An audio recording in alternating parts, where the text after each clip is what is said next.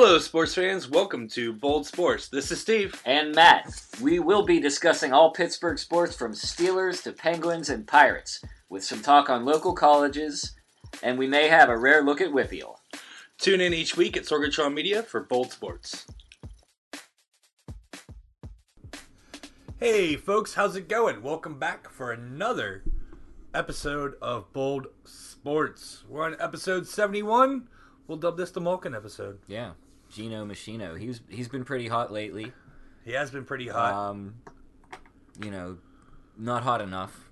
I mean, the, the pens the pens generally have, you know, like the sparks they were showing um, after the All Star break, like that was all because of Malkin. Um, and then Malkin had two really hot games back to back with four goals. yeah, uh, a couple assists. Um, yeah, I mean he he's he's he's streaky. Like Mhm. most of the Eastern Bloc players, you find tend to be streaky. Um, you know, and uh, he he's gonna he's gonna come out of it. The question is, is he gonna come out of it in enough time? Um, he's on his way out now. He's not fully out of his funk. Uh, but is there enough time for him to come out and uh, put the team on his shoulders and roll? Well- Um, you know, he played a whole year over two seasons without Crosby, and he was pretty much the Penguins for that matter. yeah, and Um, you, know, we're we're thankful for that for sure. Yeah, they still made the playoffs and whatnot. Didn't go deep into the playoffs. Obviously, the next year Crosby came back in the end, and then they made a run. Um, but I mean, Malkin has a Conn Smythe trophy. Mal- Malkin has a Conn Smythe trophy. So does Crosby. So does Fleury, right? Mm, No, Crosby has two. Malkin has one. but still, I mean, that's Yeah. impressive for you know Oh, it is. The second guy on the team. Yeah. know, well, actually, he got the Conn Smythe trophy in 09. Mhm. and everybody thought Crosby would have got it, but no, Malkin got it, and then Crosby got 16 and 17. yeah, Um, which you know, being a captain of the team, and if you know you didn't win the Conn Smythe Trophy, that would have put a little blemish on your on your mark there. yeah, goalies win them sometimes. Goalies win them sometime. I'm not sure who the last goalie to win one was. probably Brodeur. I feel like I want to say Marty Brodeur, or maybe. Hasek. Uh, it wouldn't surprise me either one because both of them won in the early 2000s. Um, Patrick Roy, when they win? They win in the late 90s, right? Yeah, Um, yeah, uh, yeah, it could be Brodeur, or uh, I can tell you the last goalie that won the Conn Smythe Trophy that was on the losing team, do tell. Jean-Sebastien Giguere, Oh, uh, for the Anaheim Ducks. Oh yeah, he was he was out, outstanding. he was that series. outstanding the whole playoffs. Uh, and he was the first one in I don't know how many years to win a Conn Smythe Trophy and be on the losing team. Um, something else. Yeah, that, I mean that's that that shows it right there on how you guys lost the Stanley Cup, but you're still going to win the Conn Smythe. I mean that's just dope right there. I mean Yeah. I don't care who you are. I mean, it's a it's an impressive performance. I mean, you you, you know you always say you want the team glory, but uh, you know it's what? still got to be pretty cool when you're like 90 to like look back and be like, Like, hey, you know what, I, won won a the Conn Smythe trophy. but I won the Conn Smythe Trophy. It? Do they get to keep the Conn Smythe trophy, or is They that a another mini one version. they pass around? They get a mini They get a mini- so so all the trophies. Um, I'm not saying you've ever been to any hockey player's house. Maybe you have. I don't know. um, no, I I've been to a, not. I've been to a couple hockey players' houses, um, based on me being their bartender for their private party that night. Mm.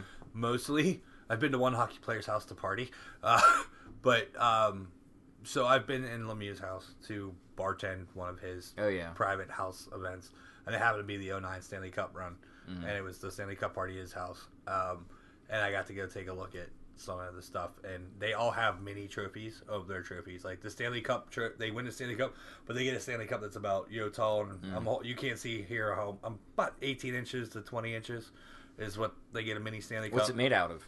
Oh, Sterling Silver. No, man. It is. Um, and it has like just one panel on it, and it has the year they won it and their name and stuff on there. Um, and then they get like mini Hart trophies and mini Vezinas and mini Conn Smythes and so forth. But the big trophy is one that's passed around that has everybody's name on it. Yeah. What what is the melt value of the Stanley Cup? It's hollow and it's only the rings. Uh, and Sterling Silver is trading at about fifteen point two dollars per troy ounce right now. So probably about 150 bucks. It's bad, man. you know, I I don't know. All, all those bimetallists are a little little weird to me, man. Gold, gold, as we all know, is where the real yeah, action is. gold's the king. Gold, gold's the king. Silver's in there, titanium's in there, you know, stuff like that. This segment of Bold Sports brought to you by Goldline. Yeah, right. Um, but anyway, like, yeah, so we're we're celebrating Malkin here with this episode seventy one, and we're we're kind of in a Pens are in a bit of a predicament right now. We've got some news about them that we'll talk about later. well, right, we're gonna roll right into. We're gonna roll into the we're, Pens. We're gonna roll right into the Pens. Roll right uh, in. Pens did some trade, uh, some trades. We know about the pre-trade deadline things, bringing the guys in from uh, uh, uh, Florida and uh, and whatnot and so forth. Uh, but they did trade for Eric uh, Gudbranson uh, out of uh, San Jose, I believe. Wait, Uh, no, he was in Ottawa. Ottawa. No, no, he's a West Coast guy. Um, he, he came from Canada because he's got so Vancouver. visa issues. So Vancouver. Yeah, Oh, he's oh he's got. he's, so they're- he's, they're- he, his work visa is currently not for the United States. Yeah, yeah. So they're holding him up a day or Yeah. two. That's kind of like when we got Jerome McGinley. You know. yeah. um, he's he's from one of the Canadian teams. yeah. So he's he's Canucks. Um. So he's Sorry, I, the game tonight they were talking about all the trades, and it was the um, it it was um guys from Florida who went to like who they get like well the I don't Pens know. Pens sent a guy from Florida and we got a guy back. Uh, Yeah. And we'll get to him. yeah it's been like it's been a nice little like taxi shuttle going on Between you know, Pittsburgh and Florida this Pittsburgh year. and Florida they probably Um, they probably flew Southwest got held up in Atlanta for four days. yeah it's a long layover it's not quite four days but it's it's a good long It layover feels like it. um, uh, Eric Gud- Gudbranson, uh, he's considered one of the worst D-men by the numbers in the league. Uh, he's listed as uh, more of a physical player uh, than he is effectiveness actually on the ice. he's a live body He's Steve. a live body, and They don't have those right now because they took two bad defense injuries in two the uh, bad defense the injuries, Philly and game we'll on the talk about that. Um, the thing is, with this guy we got coming in, he signed through 2021, so something tells me he could be a trade trade bait guy. I think he could be Um, like a crappier Hal Gill. Well, okay, but see, see here's the thing: is uh, He's not afraid to fight. Like that's, Well, he's that- definitely that's not afraid to fight. It's But- alarming but the this one is their article- strategy for the the, playoffs. but the- but the one is to article- fight, fight your way into the playoffs. But the one article I read is they said, you know, how can the Pens do better than um, uh, Jamie Oleksiak, but yet they did this signing? They thought that like this guy's worse than Oleksiak. yeah, I mean, and honestly, all the articles I read, the Pens were listed as losers for the trade deadline. I, I get it. They made two moves, brought two defensemen in because we needed D-men. And the guys that we gave up were uh, prospects in the AHL and in the IHL. yeah. So we didn't give up any talent that's on the team currently on the current roster. No, Um, and I mean Tanner up- Tanner Pearson's gone, and he's Yeah. been he's been with the team. he's been with the team. um, you know, we we've been getting rid of these like mid level guys, like Yeah. that that have been kind of like and there was coming back and forth. you know, like, and the- there was- like our depth, like the the person on the news, you know, who like the names of the available defensemen in in Wilkes, like to come up to fill the holes left by like you know Letang and uh, Yeah, it, it, you know, Well, wait, you make it seem like, and here's what make, cracks me up is is uh, Ray Shero. His last few years here in Pittsburgh as GM, they drafted a lot of D men, Mhm. But none of them panned out. yes, I mean, yeah, like Maatta's the last D they drafted who Panned out, who like panned out. Like they've they've gotten everybody else through trades, you know. Um, So then, also speaking of D-men, they picked up um, uh, Chris Wideman uh, from the Panthers. he's from the Panthers. He's okay. from the Panthers uh, to shore up the blue line. Um, you know, and that was, and and he's the one that got held up on Southwest tonight. Uh, Mm. But yeah, uh, he's nobody to speak of. He came from the Panthers AHL team. He didn't come direct from the Panthers themselves. No, so he he might have been in like Hershey for all we know. No, Hershey's the Capitals. So I, I don't. I don't they know. might have been playing them. They know? might have been playing him. Who I don't knows? know. Who knows? Yeah. So basically, what you're saying is that They got two warm bodies. he's not a he's not even an NHL player. He's a bottom six. He's he's a but he's He- was not presently in the NHL. know. They they traded for a minor league guy and like the worst defenseman who was like known possibly as a, known as a bruiser. NHL. Known as known a bruiser. as a bruiser. So Yeah. their their goal is to bruise their way into the playoffs. and uh, with the win tonight that they had against Columbus in Columbus, which I thought Columbus would have put up a better showing, because they did some hell of a moves at the trade deadline. Yeah, they did. And Yeah, they- they- got they- a lot of players. they got a lot of players. They didn't. They didn't trade. Uh, They didn't trade away a lot, but they got Yeah. a lot back. They traded draft picks and some prospects. but they did. They could have like blown it up, but they're deciding to go for it instead. yeah, Um, and guess what, guys? They're in our division. yeah. So uh, we've got we've got that to contend with. and Columbus and Pittsburgh are fighting for currently what is the last, um, the wild card seed. yeah. because the Pens with the two losses in a row put them put them down uh, underneath. You know, the, the Pens got a point against Philly the other night Yeah. in the Stadium Series, but that puts them down underneath. Um, I think they're in the, the eighth eighth spot right now, or maybe ninth, eighth or ninth. I think they're fighting for the last wild card spot. So here or there. Uh, some other trade stuff that went on. Derek Brassard, who the Pens traded to the Panthers a couple weeks ago, um, got traded at the deadline to the Avalanche, so he's out west now. Uh, former Penn Carl Hagelin, who uh, the Pens traded to the Kings earlier this season, is now with the Capitals, uh, and that happened before the trade deadline, um, like a day or two before. So now we get to see him at least one or two more times this year, plus Awesome. playoff potential. Um, the biggest one in my eyes that that like woke me was like, wait, they traded him was uh, Mats Zuccarello from uh, the Rangers Yeah. to the Dallas Stars. I mean, haven't kept up with available. I haven't kept up with the Stars that much, so I don't know. And, and honestly, as much as I fucking hate Zuccarello, because every time we play the Rangers, he ends up scoring like two fucking goals against the Penguins. Yeah. and ends up getting in some sort of skirmish and pisses off Malkin somehow, Mm-hmm. and makes Malkin take a stupid penalty. Yeah, he was he was It- named as on it- the news that I watched. Like he was named as one of like five defensemen who the Penguins could have gone out and gotten. Yeah, and why But they're they all guys that they would have had to give something up to get, and they Yeah. don't really have anything to give up. So that's why they ended up. Well, they would have had to give up- and Wideman Yeah, they would have had to give of up. Zuccarello and McQuaid. Yeah, they would And they had to play against McQuaid tonight because McQuaid's one of the guys that Columbus went out and got it. Yeah, you yeah. Know, so it's they're loaded up. Yeah, so um, we're just we're just trying to keep our heads afloat right now with you know having six healthy. who would you have given up for for Zuccarello? If you were if you were fucking Jimmy Rutherford sitting in the office and you had the chance to get Zuccarello or McQuaid, if not both, who would you have given up for? I mean, Rust maybe. Okay, there's one that's potentially You don't. I mean, like you can't get rid of Guentzel, Crosby, Malkin. you can't really get rid of Guentzel because he's producing as a forward and he's under contract on a rookie deal for like the next four and a half years. So you're correct. I wouldn't. I wouldn't want to give up Phil Kessel for for him. I would have gave up Phil Kessel in a three-way trade to get both Mc- McQuaid and Zuccarello. Well, But I don't know what their contract looked like after this. I don't know if Zuccarello had a year left on his deal or if he was literally a rental player. If they're just a rental player, you don't give up Kessel. Um, yeah, we're not. If they would have been signed for a year or two, maybe. There's and no would've like, a- guarantees with this team that a rental is going to last very long anyway. True, we've Um, seen that situation. I'm not. I mean, like, yeah, I'm not talking like go to the finals and lose with Hossa. Like, I'm saying miss the playoffs.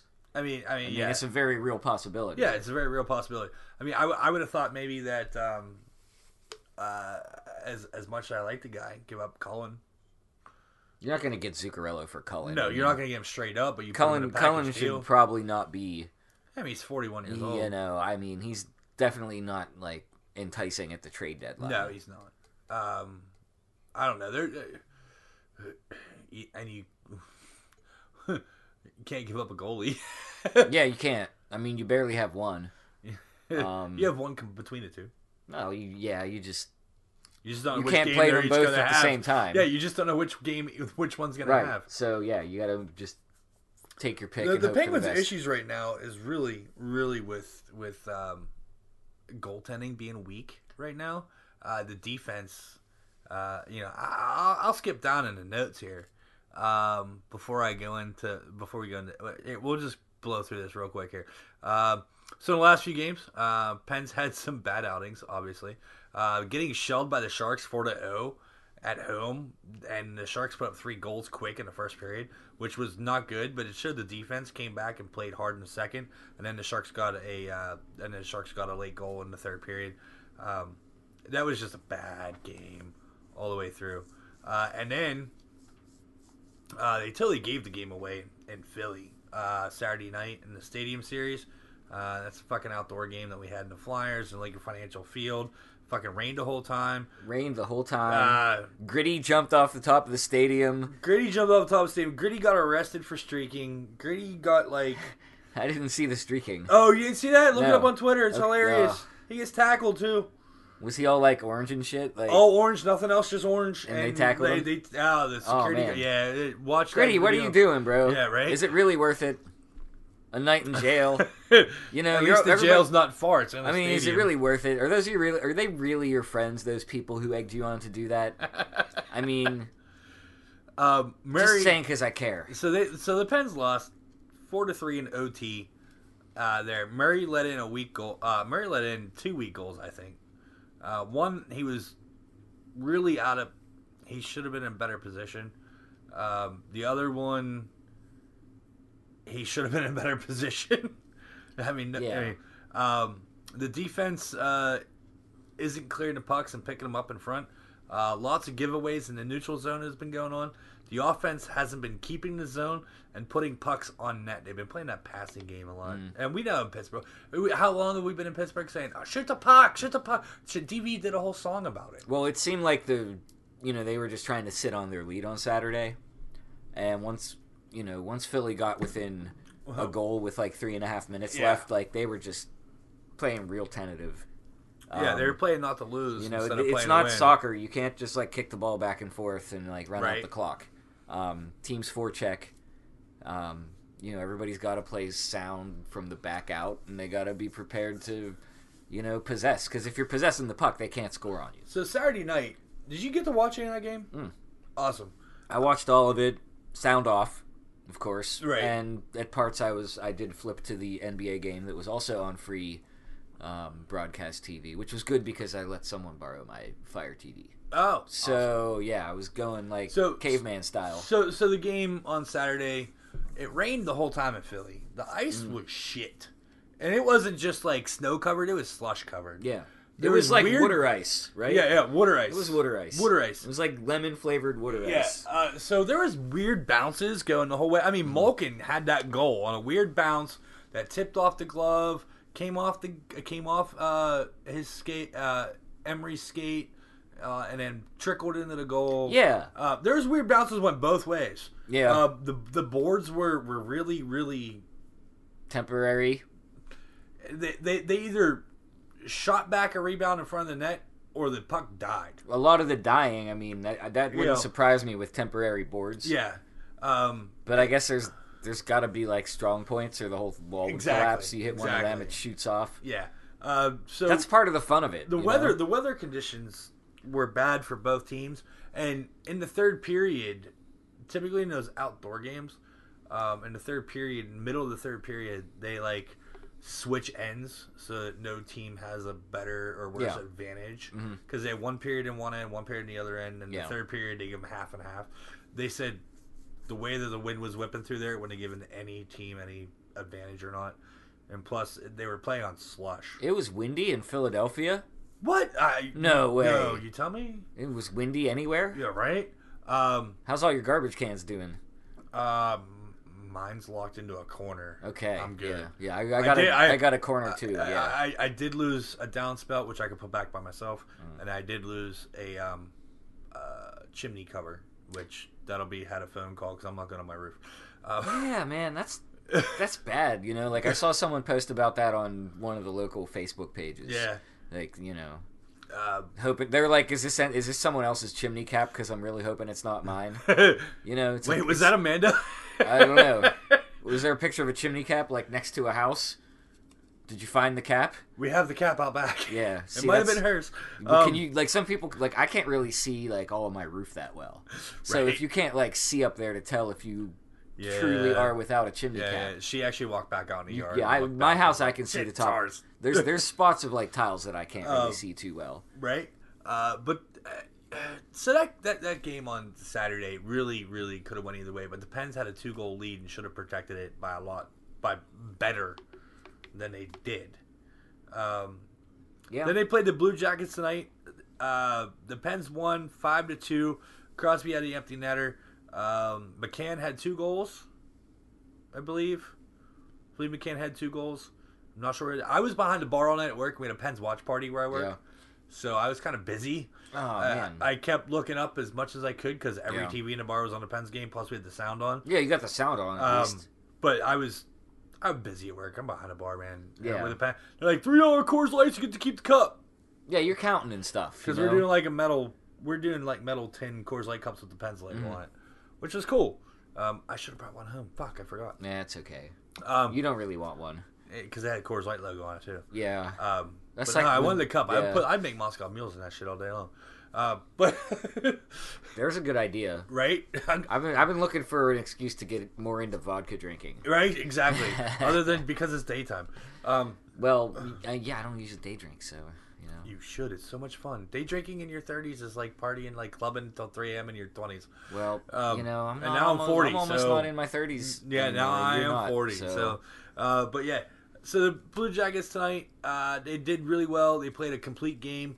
Um, goaltending was was the, the two goals that were let in were weak. yeah, You you called the game.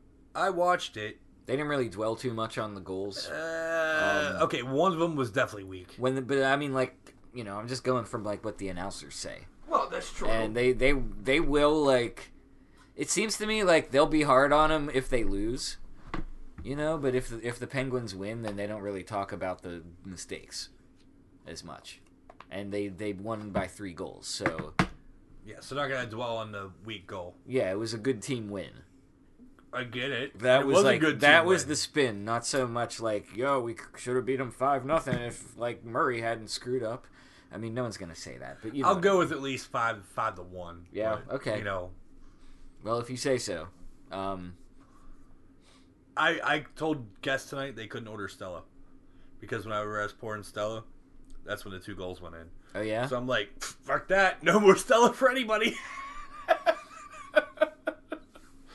I mean, I mean- superstition. you shouldn't be superstitious, especially in like the service industry. Like nobody wants to walk into a restaurant or bar and be told that like they Can can't have Stella? their favorite drink Can I order because of Stella? like magic. no, because You the know? last two I scored the pet the, the fucking Blue Jackets scored a goal, so I'm not pouring any more Stella. If you're so magical, just make them score a goal back. You know? I, it would be awesome if I could, but I I'm mean- not that great. Yeah. I used to be a lot more superstitious when the Steelers were like good in the uh like early Ben Roethlisberger era. I used to hang out with my friends in the South Side. We'd always get pizza from the same shop Oh yeah, every week. we're the same socks, same Sometimes jersey. we didn't even touch the pizza, like because nobody was hungry. It was like a one o'clock game, and we'd be like hungover and have like sour sour stomachs all around. And we just it's like, well, we'll eat the pizza eventually, but we we have to have it like there on the table by one o'clock. You know. Yeah, we'll eat eventually. Don't, they they ended up winning the Super Bowl one of those years, so I mean I can't say that it didn't work. Uh, that's good. So uh, yeah, so the 20 games left in the season. The Pens are on the outside looking in. Uh, we'll see what happens. You know, will I be upset if they don't make the playoffs? Very much so. Will I be mad? Eh, it's kind of hard to be mad and be a Pens fan right now. It- it- yeah, you can't be mad. Um, will it ruin my life? No. it's not my beard, much- my beard will come off earlier. it's kind of almost refreshing to just have like a normal like disappointing season after like the Steelers like disappointment plus opera drama. Yeah. You know what I'm saying? Like the Penguins like I'm not saying, you know, like I mean I want them to make the playoffs, but like saying they don't, you know, they're just going to go like clean out their lockers, Go play golf. go earlier. play golf. They're still mostly going to be friends or at least like not enemies with each other. And right? You're um, not gonna hear about some off-season shit like Malkin blowing his fucking stack and being like, "I hate the coach," and you know, I just want to leave town. Yeah, you know, I don't, I don't think like you know Schultz is gonna throw furniture out a window off a Right? balcony. Yeah, I don't see that happening. Um, he might know. get drunk and walk down the middle of the street, but he I mean, might, but that's his right as an American. That's actually not how it works at all. But um, you know the uh, the parade's coming up, so uh, yeah, yeah, yeah. Hey, St. that's you know everyone gets to be Justin Schultz on St. Patrick's Day parade. Uh, yeah, for the most part, as long as you hide it. It's not hard. I know it's not hard. we, we've had that conversation. We've done that. Uh, but yeah, so Pens wise, man, I mean, I, I'm not down and out. Uh, I'm looking forward and hoping that they get on a run here real quick. And They have to. There's like 20 games left. yeah, they This have is to. the stretch. this is the stretch. This is the end of your second season. Yeah, and this So- there's there's like a lot of divisional games ahead. Um, you know, time is now. They know that. They don't need us to tell them that. Exactly. So uh, we'll move on to another Pittsburgh team that had a hell of a season last year and is looking to have another hell of a season this year. You're talking about the Pirates, of course. We'll get to them later. Oh, you mean the good kind of hell? Yeah. Oh, yeah, yeah, yeah, yeah, okay. Yeah, yeah, yeah. Yeah, the good hell. Uh, the good Like hell, hell of of the a season. season, not yeah. like literal hell. Yeah. So uh, we got the Riverhounds over Yes. there on the uh, South Shore, uh, is what they're calling it, at the Highmark Stadium. Sure. Um, uh, came to a one-one tie with Pitt last Friday night, uh, out at uh, Pittsfield, out up there off the top of, uh, you know, up on the backside of Back backside of cardiac. the Hill. backside of Cardiac Hill Yeah. in the in the soccer stadium up there. Then um, Saturday or sorry Sunday uh, afternoon, they came to a one 0 win over Bethlehem Steel, uh, which is nice that they're playing a uh, you know a division opponent Yeah. uh, in a preseason game to get away from the college team for a little bit.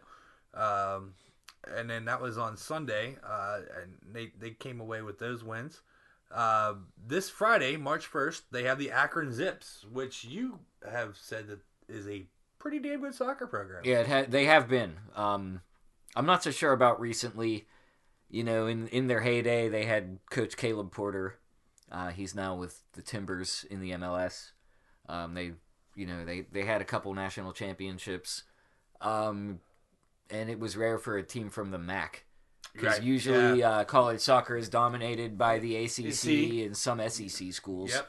Um, but yeah, Akron was kind of a hotbed for soccer, um, and they're also very regional, so it makes a lot of sense to want to play them in a scrimmage as like a final tune-up um, before your last run of you know games against teams from your actual division.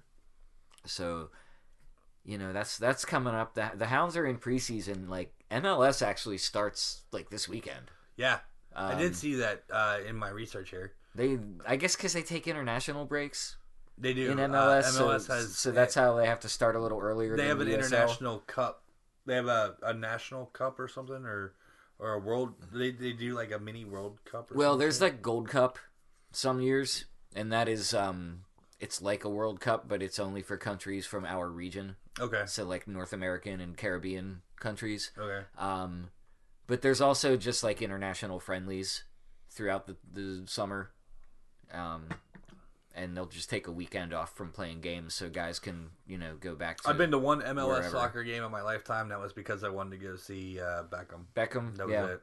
Beckham was done playing for England by the time Yeah, he made I, I, it to DC. I- yeah, I no, he he, wasn't going on international break. no, he was playing. He was playing for LA Galaxy. Yeah. and now and That was like an international break for him. yeah, right. He like you know you said he came on at the end. Yeah, he came on the last twenty minutes of the game. Give the people what they want. You know. Yeah, scored a goal and had like four shots or some shit. Um, Rooney was actually sick for them this year for DC. okay, Um, like almost single handedly got them into the playoffs. Um, and then he got arrested at Dulles for like being drunk and disorderly, It getting off a flight. it happened. Especially when you're Wayne Rooney, he's got kind of a he's got kind of a history with uh, embarrassing tabloid. Not only is he a soccer player, he's a soccer hooligan. Yeah. He's not so much a fighter. He's just more of like a drunken shagger. So the Zips come to Highmark at 3 p.m. this Friday. Uh, and then Sunday, uh, March 3rd, the Lansing Ignite uh, Football Club uh, at 1 p.m. Uh, and then you have March 9th, uh, which would be Toronto FC at 2 p.m. Uh, I want to say March 9th is Saturday for some reason. Uh, I have to look that back up. And that's the last preseason game. And again, all preseason games all preseason matches are free to attend. Um, the regular season starts on the road. If you went to that preseason game over the weekend when it was like 60 mile an hour winds, Oh God, I would. God hate- bless you. God, dude, I, I left my house a few times, but not for uh, a match. By the way, uh, And then uh, the regular season starts on the road with the Tampa Bay Rowdies March 16th. Uh, and the first four games of the season are on the road. The first home game is April 20th. The first road game is the uh, 20th anniversary to the day of the Yeah, yeah. of the inception of the Riverhounds. Well, and then the uh, the Riverhounds just posted on their Facebook page the first three players were together for the one preseason game that they had in town for the first three players that they signed um, 20 years ago uh, and whatnot. But yeah, so the Tampa Bay Rowdies March 16th is the first regular season game, and then the the uh, sequential four games are uh, on the road.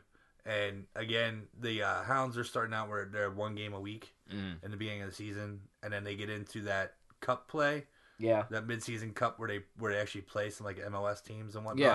Yeah. Uh, and then after that cup play, that's when they get into like two games a week in the season. Mhm. I looked at there's like they play like almost fifty games, like total, yeah, with like like with with the cup play and everything. yeah, I think the, the 38 game schedule is pretty standard yeah, for, it's for like the just like your league, yeah and then like with preseason and um, cup play. then yeah, yeah, 50 sounds about right. Like you get into Europe, and you've got teams that that they play in. You, you're in the English Premier League. You also play in the League Cup, which is like sort of earlier in the season, and it's only for teams like that are actually in the league. Then you've got the FA Cup that starts early with like pub teams, and then by the end of the year, like all the like top flight teams join it. And then if you're like lucky enough or good enough to have qualified for Europe, um, you could be playing in like four different competitions simultaneously. Right Um, on. And it's possible to win four trophies at a time, like in one year. Man City's kind of working on that right now. Um, they won the League Cup over the weekend, and that's that's what I was doing while the wind was howling outside. Sorry, Riverhounds. no worries.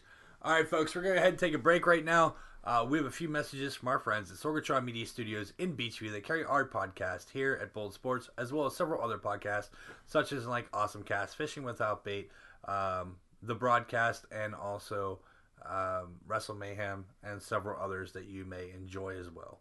We'll be back in just a few moments, and uh, we'll go into segment two. Do you like professional wrestling? Want your discussions? No holds barred? Check out WrestlingMayhemShow.com for all the wrestling podcast flavor you can handle. All right, folks, and we're back for our second segment here at Bold Sports. It's uh, yep, beer thirty, exactly. It is beer thirty four by my phone. Beer thirty four by your phone. Yeah. No, it's four minutes late. Too bad I only had one. It's all right, man. As long you get a five minute grace period before it's Ah. officially a party foul. That tastes good. So uh, this weekend, Matt was um, not only my 40th birthday party, and like, Congratulations thank on you. making it to forty. Happy birthday! Yeah, made it to 40, and my family and friends showed up for dinner and whatnot. You were had other engagements, um, but I took like five days off, five whole days. So it was basically like four days with two half days in the middle, or two half days on each end of it. So uh, it was like having five whole days off. Uh, First time I've done that in a while, um, and whatnot. I figured, you know what, fucking, I'm turning 40. I'm, I, I deserve it, right? So I went out and ate and drank and had fun. Smoked a lot of cigars, drank a lot of whiskey, and ate, drank, and smoked a lot of cigars and drank some a lot of whiskey and relaxed for like four days. It was awesome. Sounds very Steve. Yeah, right. Um, but in the meantime, I got to watch a whole golf tournament and not get yelled at by Amanda like, "This is boring as fuck. Can you change Man. the channel?" And all you had to do was live for forty years on this planet. Where I pretty much, literally, when we were home, I was watching the golf tournament, and when we were out, I was watching the golf tournament, and I actually went out to like drink whiskey and smoke cigars and watch the golf tournament. I'm like, "Hey, I'm going to Journeyans. Can you drop me off?" And um, I don't know, see you in sixty bucks. so there's that. Um, but yeah, so uh, this weekend uh, was the um, WGC Mexican Open uh, in Mexico City. Dustin Johnson with a commanding win uh, on that with a minus 21. Rory McIlroy was second. He finished minus 16. Uh, so it was a really challenging course. Uh, did you watch the Mexican Open at all? Any of it? Did you my, watch my the last year my two? dad had. I mean, I know about the whole like name situation. Um, I did not watch it. Um, like I said, it's not a major. It's not a major. Um, you know, like I don't even think like the Mexican population considers it to be a major. it's not a major, but it's their only tournament they get every year, and they come out in full force. yeah. Uh, So that's I mean that's- Mexico City holds. Did you know 23 million people live in Mexico City? I mean, it's, That's it's huge. huge. Yeah, yeah, yeah. It's it's huge, and you know, it's not all like. It's like its own like federal district. Yeah. You know what I mean? Like it's it's like big enough to be a state. Um, Yeah. But it's a city, and like my my dad had it on a little bit at the house, and it was it was on at the uh, restaurant. We went out for my mom's uh, birthday, um, so it was on. She's seventy this today, actually. Oh, happy So, birthday, Matt's mom. So golf was on, but we weren't really like paying much attention to it. But at, at one point, my dad goes like, "Did you know that Mexico City is in the same like central time zone?" And I'm just like, Hmm? "Is Mexico not directly south of Texas?" And he's Well, like, "Well, yeah, but but Mexico's shaped like yeah, yeah. but Mexico City's right in the middle before it like hooks, yeah you know." I yeah don't yeah. I mean yeah, they were in the central time zone uh, and whatnot. But anyway, like I, you know, like I said, didn't didn't watch a lot of golf, but it, it was on. You know, I was aware that there's a big golf tournament in Mexico and that it's a big deal. So the uh, so this course is super tight, um, uh, narrow narrow fairways, uh, trees lining. Pretty much, if you're twenty yards outside the fairway, you're in the trees uh, and whatnot. It's a just a damn tough place to play. The club selection is key uh, on this one. Uh, lots of conservative play. Tiger Woods. So this is the first time Tiger played this course, um, and it was his 23rd country he's LT played in. Um, so Tiger was the most conservative in this, where he. So there's some of these par fives where you're hitting a five iron off the tee because just the way that it dog legs or hooks or whatever, uh, and then with the tree situation, these guys just want to be like have like straight on shots and so forth. Like instead of like cutting over the dog leg over the trees, where Tiger could have done, but his driver right now is really really the worst part of his game currently, um, compared to Dustin Johnson, who there's two drivable par fours. Number one on the course and number eight on the course. Very drivable par fours. And on number eight, Dustin Johnson cut the corner and just boomed it. Yeah, that's what And- my dad told me about that. And- I'm, I'm and- such a and- smart ass, you know, and I was just like, yeah, but that was at altitude. yeah, because like, seven, I know a couple things- 7,500 feet above sea level. Yeah, I know Mexico City is like very high up and very populated, Yes, and uh, so like you know, I, I love you know, it's one of my favorite things about you know sports is being able to like whip out the high altitude excuse. Right. Whenever, whenever a team plays in Denver, Yeah, right. And like Mexico City's like super Denver, Yeah. Oh yeah, yeah. Denver's mile high. Mexico City is a mile and a half high. mile and a half, yeah. Yeah. Um. But no. Yeah. But he boomed it over. I mean, so so Rory's typical drives Mm-hmm. are like three ten. Yeah. He was hitting 350, 360. Mm. You know. So DJ comes out and this. So there is an there is a noted Oh yeah. distance. Oh, yeah, there's a noted- yeah, yeah, exactly. there. So it's not just me being an asshole. No, it's not you, but uh, Yeah. but DJ hits the ball on a at sea level. He's carrying 340. You know. Uh, so he comes out and booms the ball over, cuts the corner, and ends up being three feet from the fucking pin. He's also one of the few. There's never been a hole in one on a par four in a PGA Tour. He's come within very short feet Yeah. and very short inches multiple times. There's that one course in Hawaii where he ended up literally six inches from a hole one on a par four. Um, That'll be so great if it ever happens.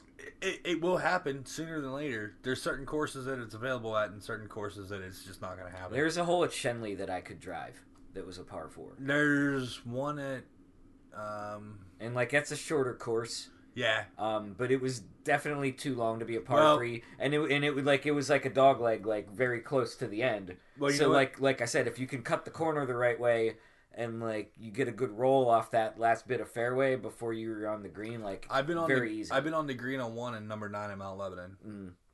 I mean, I, I've been on the green off a drive on Mount Lebanon. Yeah. I mean that was that wasn't hitting the green and it was rolling up, or it was going over top of the trees on the left and fading in.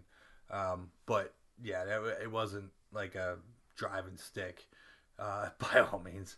Uh, but no, so these guys are killing the fucking ball. Uh, but this course even had like DJ just like hitting like a five iron off some of these par fives and whatnot, just by the way the course is set up. Um, you had uh, Rory. Rory actually had more birdies this week. He had the most birdies this week uh, than anybody else on the on the on the uh, field. Um, but he didn't screw up as much. He screwed up more than DJ did. Uh, he was just that's his first one of the season. Did great. He, uh, he he's projected to win a lot this year. This is also Dustin Johnson's twentieth win, and he now becomes the fifth player to have twenty wins uh, before he turned thirty. Tiger Woods, of course, did the fastest. He had twenty wins before he turned twenty-five. Uh, but you know, here nor there. And with PGA Tour, you have next week is the Honda Classic. Starts the Florida Swing.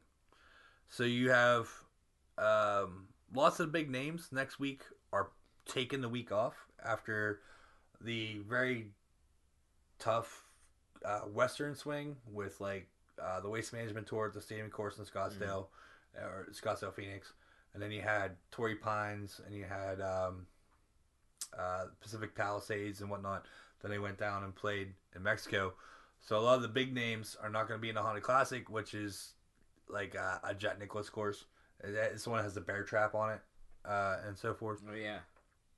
And then you have uh, after that is going to be Arnie's place, the Bay Hill Invitational. Okay. So everybody's gonna be in that one. Yeah. Uh, and then after that, you have the fifth major, Sawgrass. Sawgrass, Yeah. and then you have three after that. Did you realize that they pushed the Masters back to the second weekend in April instead of the first weekend in April? No, I didn't know that. They did. The Masters is the second weekend in April because last year they moved Sawgrass and put it in to in between um,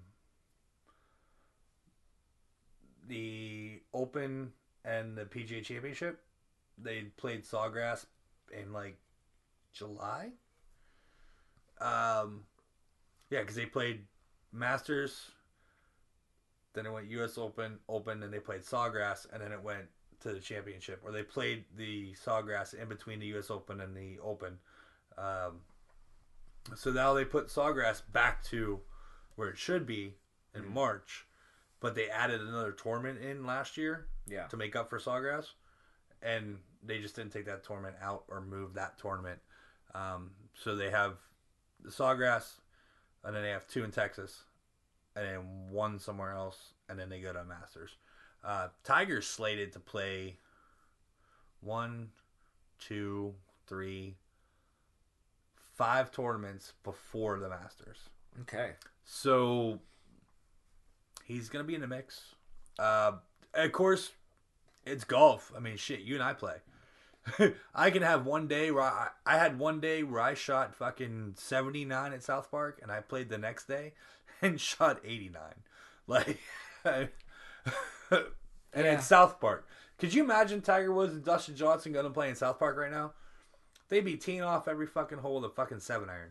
Well, right now it's very muddy. Well, right now it's very soft and wet. Yes, you are correct. Uh, but peak season at South Park. Oh yeah. I mean, I I mean- mean, they they break a drive route maybe on two holes, three, Maybe. Yeah. three.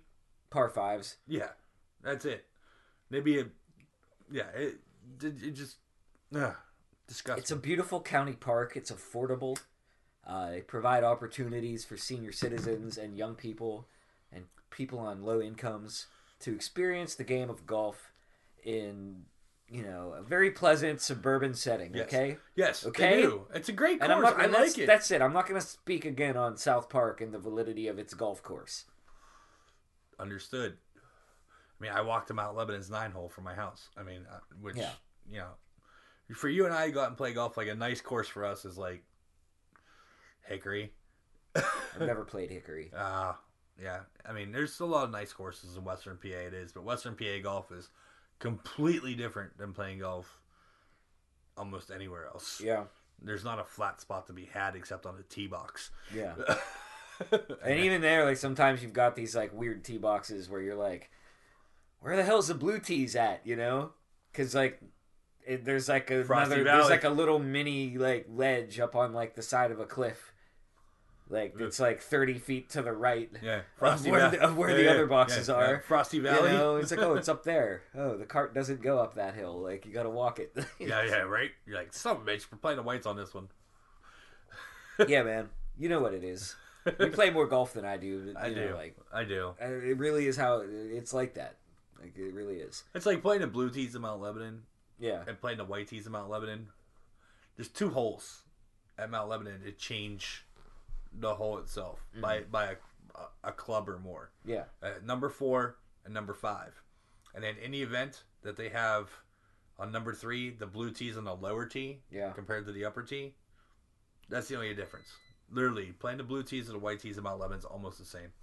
Um, Frosty Valley's like that. Playing uh, there's there's two holes at Frosty Valley that if you play the blue tees, you're adding considerable length. Yeah. Um, other than that, like uh, number two at Frosty Valley is uh, if you play the white tees, you're here. If you play the blue tees, you're like 60 yards back, and you got to go literally over the creek and through two trees. Huh. like two trees are upright and the creek's on the right. So like, yeah, eh, that's it. Uh, but no, I'm, I'm really uh, excited about this year on the PGA Tour. Um, eh, nobody's won twice yet, which is nice. Uh, um, the FedEx points are close. Yeah. It's early. It's early. It is. People are getting their footing. Uh, and a lot of the big guys have been playing these early tournaments. Some of the, you know, this is the first year in a while that a lot of the big guys are playing the early tournaments. Um, so we'll see what happens. And Tiger's playing five tournaments between now and the Masters. So Well, it seems like there are a lot of important tournaments early Mm. in the season. So right, no, well, last year Tiger was coming out of his funk, out Yeah. of his surgery, and this, that, the other thing, and you know, I, I, I think I, could see Tiger win the major this year. that would be awesome if he does. You know, I can see him win the major. Uh, he won a tournament last year. He won the Players last year, but I can see him winning a major. Um, you know, it'd be awesome. If, it'd be awesome if he did. Bless you, sir.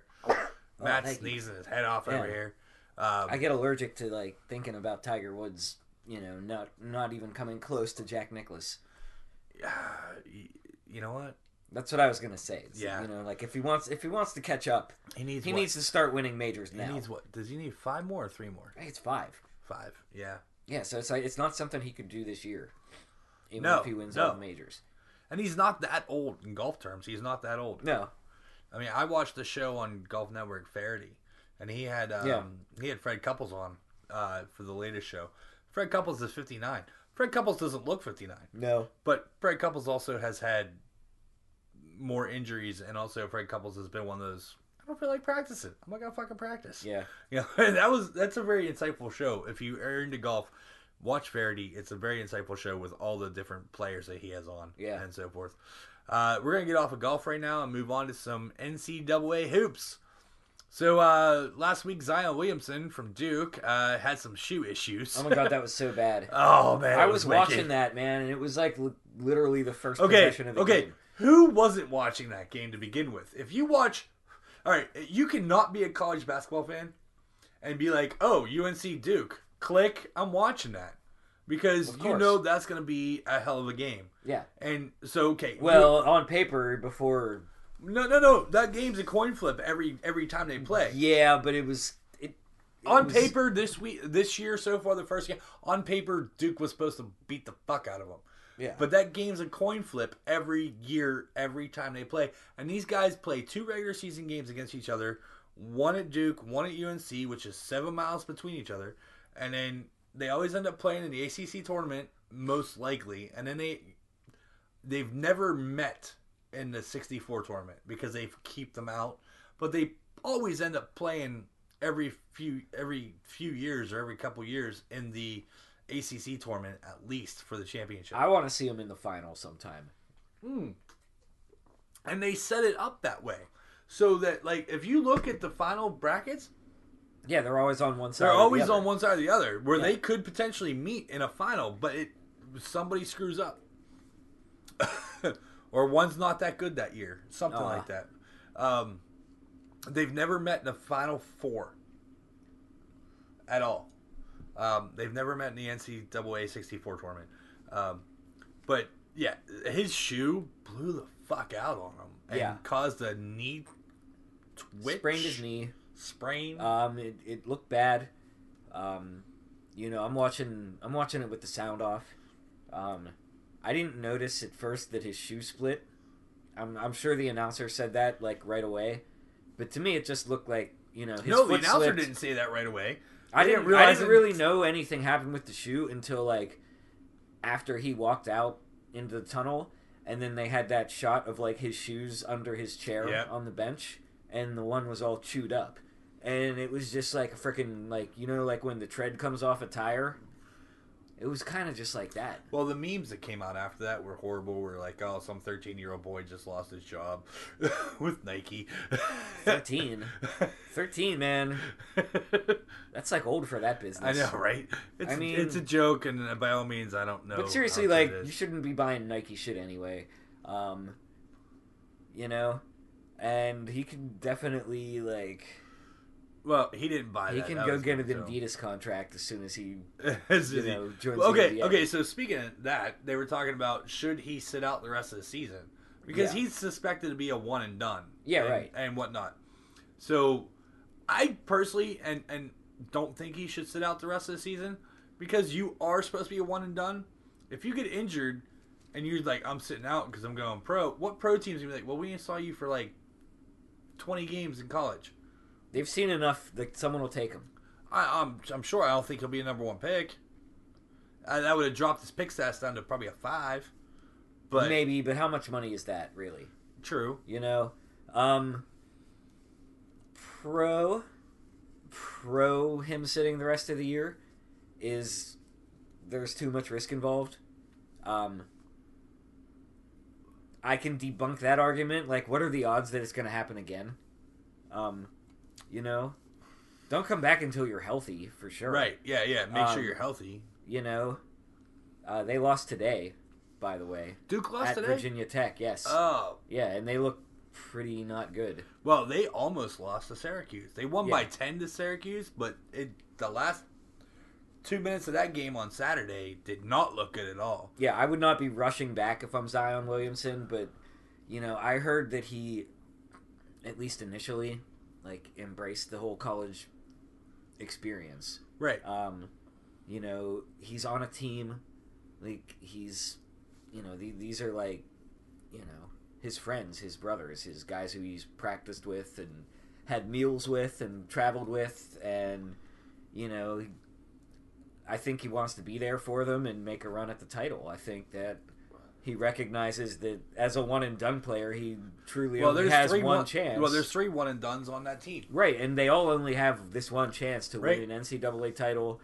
and to cut down the nets with Coach K, you know, and then they can go on and, and make their, their fortune. And, uh, Well, you know, like, hopefully he's got that knee insured.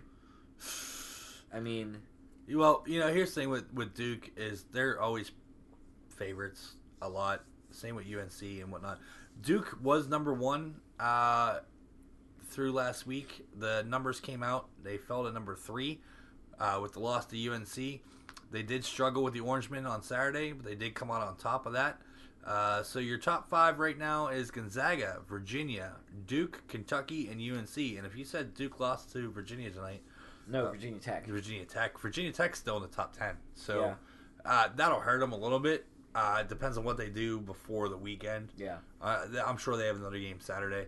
Um, Michigan uh, was a big one, or sorry, Michigan State uh, was a big one this past Saturday. They beat their in-state rival, Big Ten rival, uh, Michigan, and that was a huge um, top ten and Big Ten matchup. Yeah, that was a big matchup. Did you see the? Um, uh, I, they show it on Sports Center, but I've seen it more on Twitter.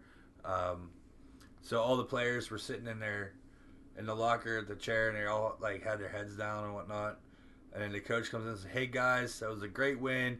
And they all jumped out and they start spraying their coach with like water and Gatorade. No, I didn't see And that. And they're like, "Ah, that's how you celebrate a big win." and he went, "Hey guys, great win." They're all sitting there in their chairs. They're waiting for the coach, and they just come in and gang rush them, pour dumping water, Gatorade, and everything over them.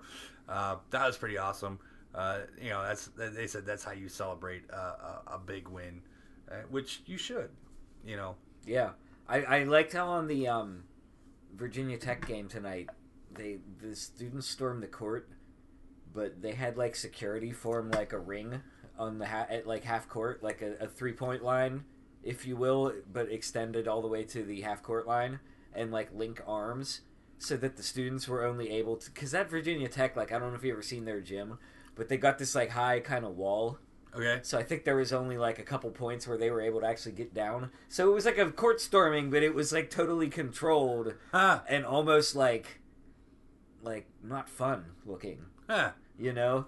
And like half the court and it, it was for safety, I guess. You, you could let let the players and media and coaches be on like one half and then let the player or let the students come down and celebrate on the other half.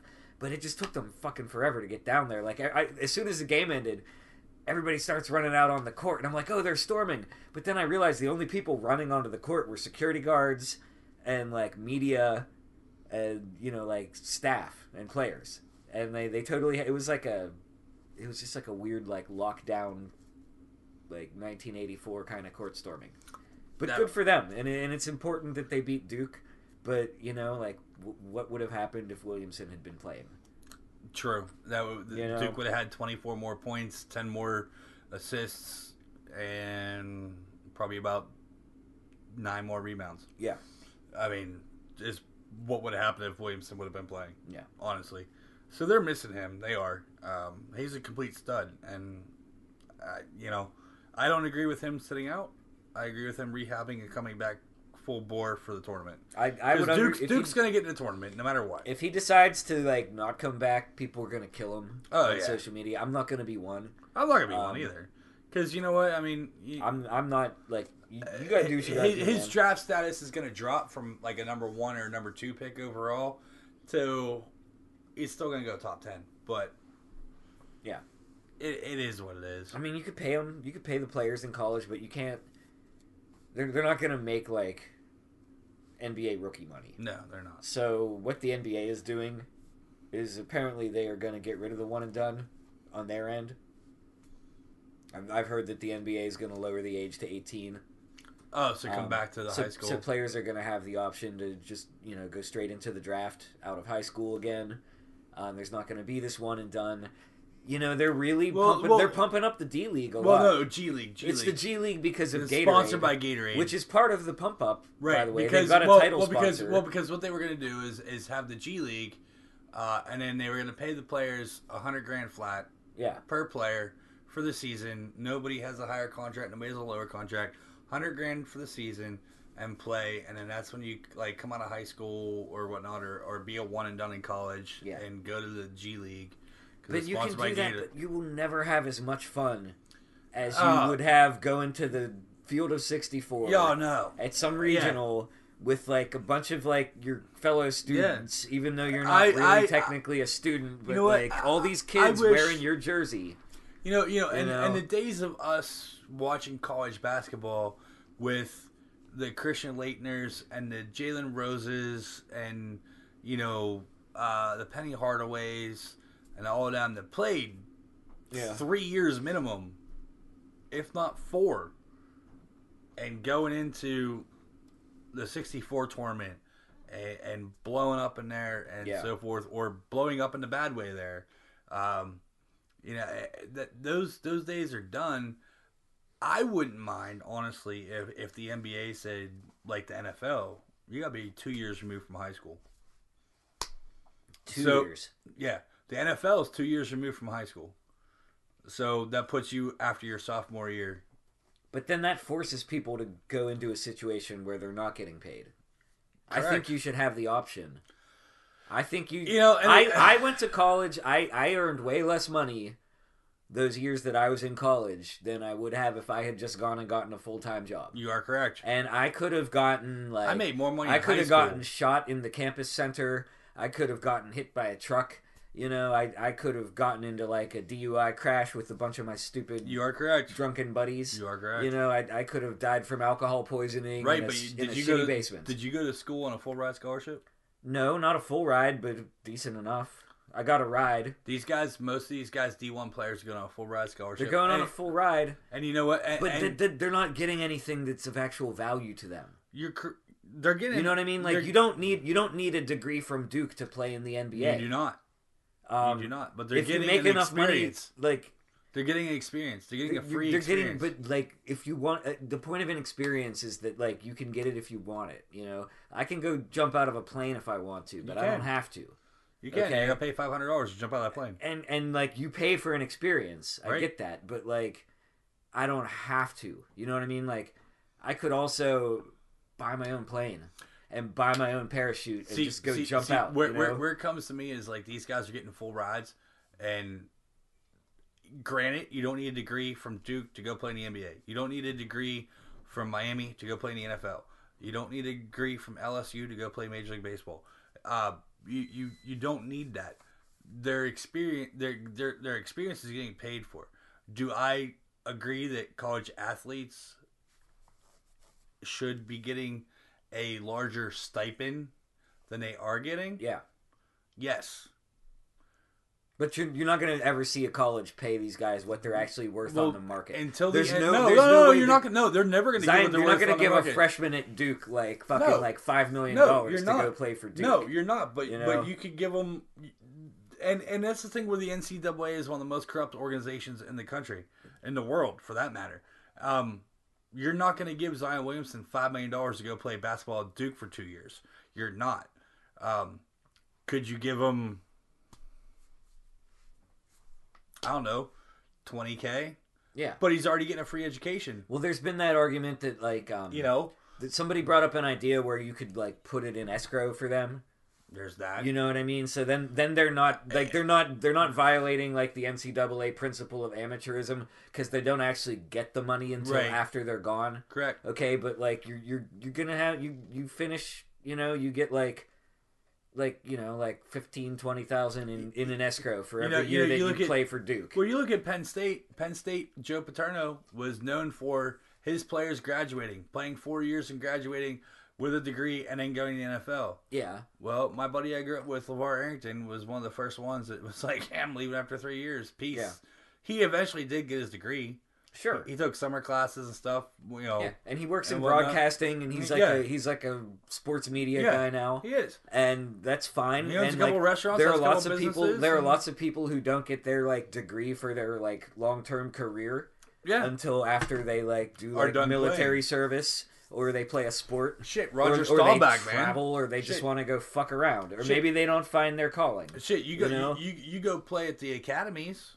People who are lucky enough to be really good at a sport should be able to I mean, work The Steelers have professionally this- at that sport, like as soon as they're old enough to get a freaking well, work the- permit, you know? The Steelers have Alejandro Villanueva, who went to Army, played at Army, Yeah. went and served his time in the military, Yeah. almost died, Yeah. apparently. Um, you know, did what he had to do. Comes back and he was a walk on to the Eagles, and then nothing happened there. And then Mike Tomlin's like played him in a preseason game. It's like, ah, keep an eye on that guy. Yeah. And then the Eagles cut him, and Mike Tomlin's like, "Come over here. Uh, we're not gonna put you at tight end, by the way, but you're playing line, motherfucker. Eat some steak." Like, Uh-huh. you know, I mean, Well, that was a good find. it was a good find. I mean, But the whole college thing, you, there's never going to be a happy medium on that. And, and there's the two extremes of you're getting a free education and a free experience and so forth. Deal with it. And then there's the the whole well, just pay the guys so much. But then that's the whole trickle down effect. If you're paying the football players, basketball players, and the money making the money making school sports, then you got to go pay the fucking women's field hockey team that are there on scholarship. You got to go pay, you know, the the the men's pole vaulting team. Yeah. You know, it's a trickle down effect. There, so so with that being that much with collegiate sports, you can't pay the football players, basketball players. You make the NFL pay. You you get you get a big fucking check every year from the NFL and you distribute that money among the football playing schools. You know, the NBA cuts a big ass check to, you know, the NCAA basketball schools and they and they get money to distribute So- among so- their players. so- if there ever becomes like a huge professional field hockey league in this country, So like about, there like- is in India, All right, all right, let me throw you this one. Um, USA women's soccer. The, the economics are different because like right now the athletic departments of the schools that actually have elite women's soccer programs which is are- like they UN have more UNC, money. UNC, you, yeah like UNC Duke, and Virginia and Virginia, Virginia, Tech and Virginia and, Tech, and Tennessee. know, and yeah and like some of those Big 10 schools and West Coast schools I'm sure that are good. Like I I'm I bet Stanford is pretty freaking good at soccer. Usually, Okay, but those schools, like their athletic budgets, even for just women's soccer, are probably bigger than the budgets of the women's professional league. That is sort of like linked to the MLS, kind of like how the WNBA is sort of linked with the NBA, but is way the the soccer league is way more, um, like fledgling. Okay, so it's not it's not in a place where it's even paying its own players full time wages, let alone you know, subsidizing the training of college players. we're gonna have to call our friend Keels on this. Former women's college athlete. Would, Former love, would love to get her perspective. College former women's college athlete in track and field Who is currently working in something that is not a sport. is not that is also a very unique skill that it is not a a, lot of people skill. have. Not okay? a lot of people have. um, so the and that you know she benefited from going to college. yes, she did. Um, and that and and we would I would love to have for our next episode if we could have like Keely and Zion Williamson on. And we, could, and we could Uh, talk. We could talk to someone who's gonna go to be a professional athlete, and someone who like stopped in college and went on to a different subject, and we could compare notes. I'll call Keels. See if she can make a I'll stop. call over. Zion Williamson. All right. I have friends got- in Durham. I, have friends in Durham. I know you have friends in Durham. All right, we rattled on a lot about that right there, so we're gonna go ahead. that's a and really that's a big issue though. That's is a, a, big. It's a very big issue. It's a hot. It is a very hot. We're topic. topical, folks. We are topical. We're gonna go ahead and take a break right now. Uh, we got our friends at Sorgatron Media, of course, with all their insight on all the other podcasts that are going on there, and also don't forget about Slice on Broadway. Slice on Broadway, the home of the pepper of the perfect pepperoni pizza, uh, at the original location on Broadway Avenue in Beechview. Don't forget about the other locations around town in Carnegie, the East End, and of course at PNC Park on the North Shore, home of the Pirates. Uh, we will be back in just a few moments, folks, and we're gonna finish up with some more college basketball and then get in some baseball as well. Uh, see you in a few.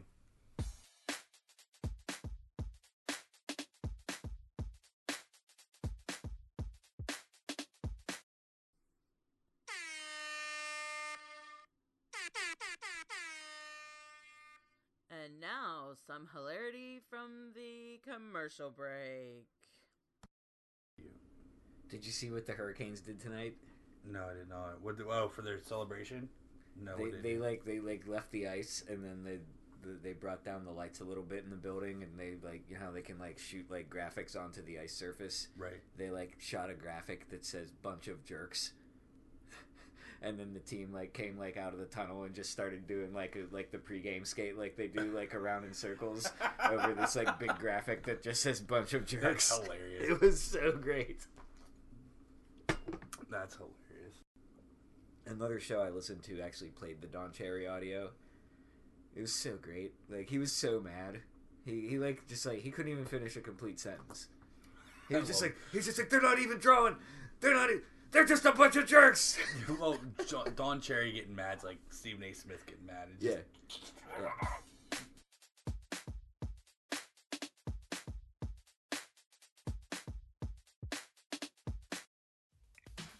Let's talk tech. Tech news discussions from the people in the industry right here in Pittsburgh. Online, gadgets, startups, and more. Check it out at awesomecast.net. All right, folks, and we're back. Uh, so sticking with the NCAA basketball, uh, we're coming into March Madness here into the conference tournaments, and then of course uh, shortly after that the 64 tournament, which always happens to fall around St. Patty's Day weekend. Hmm. Go figure. Uh, you know, so let's just add more drinking on the more drinking, uh, especially when St. Patty's Day falls on a. is it Saturday this year or is it Sunday? No, it's It's Sunday. Sunday.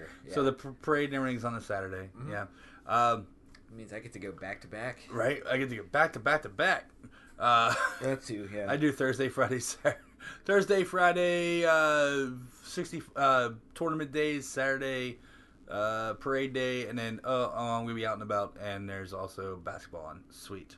Um, so Pitt's still struggling in the ACC with a loss to Georgia Tech last week. Clemson comes in uh, this Wednesday uh, to the Pete, and then the Panthers after that head to Virginia for Saturday. Um, you know what? Again, you and I've talked about this.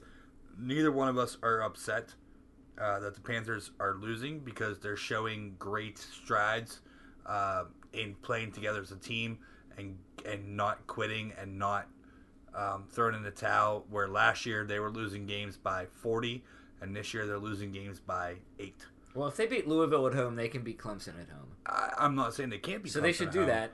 And then they should, and that should be a nice you know what. I- I'm and not they can go down and screw things up in the basketball rankings that don't really mean that much Uh, by beating Virginia. Well, well, well, well, Pitt's great at playing spoilers in both sports, so I'm not saying that that's not. they, they're going to have ample opportunity. They to have ample so. opportunity down the line. They got some tough teams playing ahead. They got they got a bunch of ranked teams they got to play towards the end of the season here. Um, but no, with what you can see the difference in Jeff Capel as a coach compared to Stallings, who's probably the worst hire in our in our lifetime. It was not a good decision. Uh, uh, you know, coming off the Jamie Dixon years and leaving Pitt the way he did with the bad recruiting and so forth, and then Stallings having shit to deal with, it, it, it was a bad hire. Um, I'm seeing the cables coming in. He he's making the turns. He's doing the right things. Um, he's a Duke guy uh, and whatnot. He, he was a he played at Duke. He was a disciple on the bench uh, from Coach K. I, I I like it. I can see him being around for a while. So I am not upset at all at Pitt's current standard. I was upset the previous two years because of just how shitty they were. Yeah. So we um, got we got the improvement that we wanted. We got the improvement that we wanted, and we knew they Um, weren't going to be a contender this year. I think year. they started out so much better than anyone expected. They and that- did. and that's They did. That's what you attribute some of this disappointment to. Um, if they had just been consistently mediocre from like the start, you'd say that's an improvement for sure. But they, keep in mind though, they the ACC. I think they got some people's hopes up a little. but no, much. but the, keep in mind the ACC starts out with some very weak, very weak uh, opponents. Right, in but non-conference. in the conference though, they they started out good even in the conference. Well, I mean, they started out two and zero. Uh, that's two more than they had all of last year. correct. So I think they're three in it. I think they have three wins in the conference total. that's three more than they had all of last yeah, year. That is three more than they had all last year. You are correct, sir. Uh, I am not, uh, by all means, upset with Pitt. Uh, I look forward to the upcoming success that they will have. They will not make the 64 tournament. They will not even make the NIT tournament. They might make that. What's that independent? The CBI? The CBI. yeah. College basketball invitational. They might make that. Hashtag CB incredible. And Pitt actually won the CBI. They did win the CBI. a couple years ago. Um, so we'll see how that's going. Um, WVU uh, also having a really, really down year. Really rough. uh, really rough for them. Uh, uh, recent loss to Baylor. Uh, that was bad. They had three previous losses that were bad, and they have TCU headed to Morgantown tonight. How that? Uh, shit. Yeah, TCU is at Morgantown tonight. How the hell did that end up? I don't know. Uh, I got it ready. I'll, I'll pull it up right here. Uh, WVU. bas- 104 to 96 in three overtimes. Really? Yep. Yeah, really. Wow. Did they win or lose that? They won. They won. Sorry, yeah. They did win in overtime. Three three times overtime. Wow. 104 to 96. When a college basketball game has a score like that, you know it had to go at least two At least two overtimes, yeah. But they beat they beat TCU tonight. Yeah. So that's gonna fuck TCU up. Mm. It is because TCU was It's not a good loss, even on the road. It's yeah. just not a good team this year. No, against W WVU is playing like, you know, the eighth grade team down the street here at St. Anne's. Uh, you know, and they go ahead and beat TCU. Uh, those three overtimes, maybe the onlookers will take that into account. I don't know. It's a bad loss for TCU and Jamie Dixon. Uh, we'll see how that goes. Uh, again, WVU is not getting in the tournament. They're not getting in the NIT. They might get in that CBI. Uh, Robert Morris, on the other hand, had two great wins uh, over LIU, Brooklyn, and St. Francis. The Colonials head to Sacred Heart this Thursday. They are second in the Northeast Conference.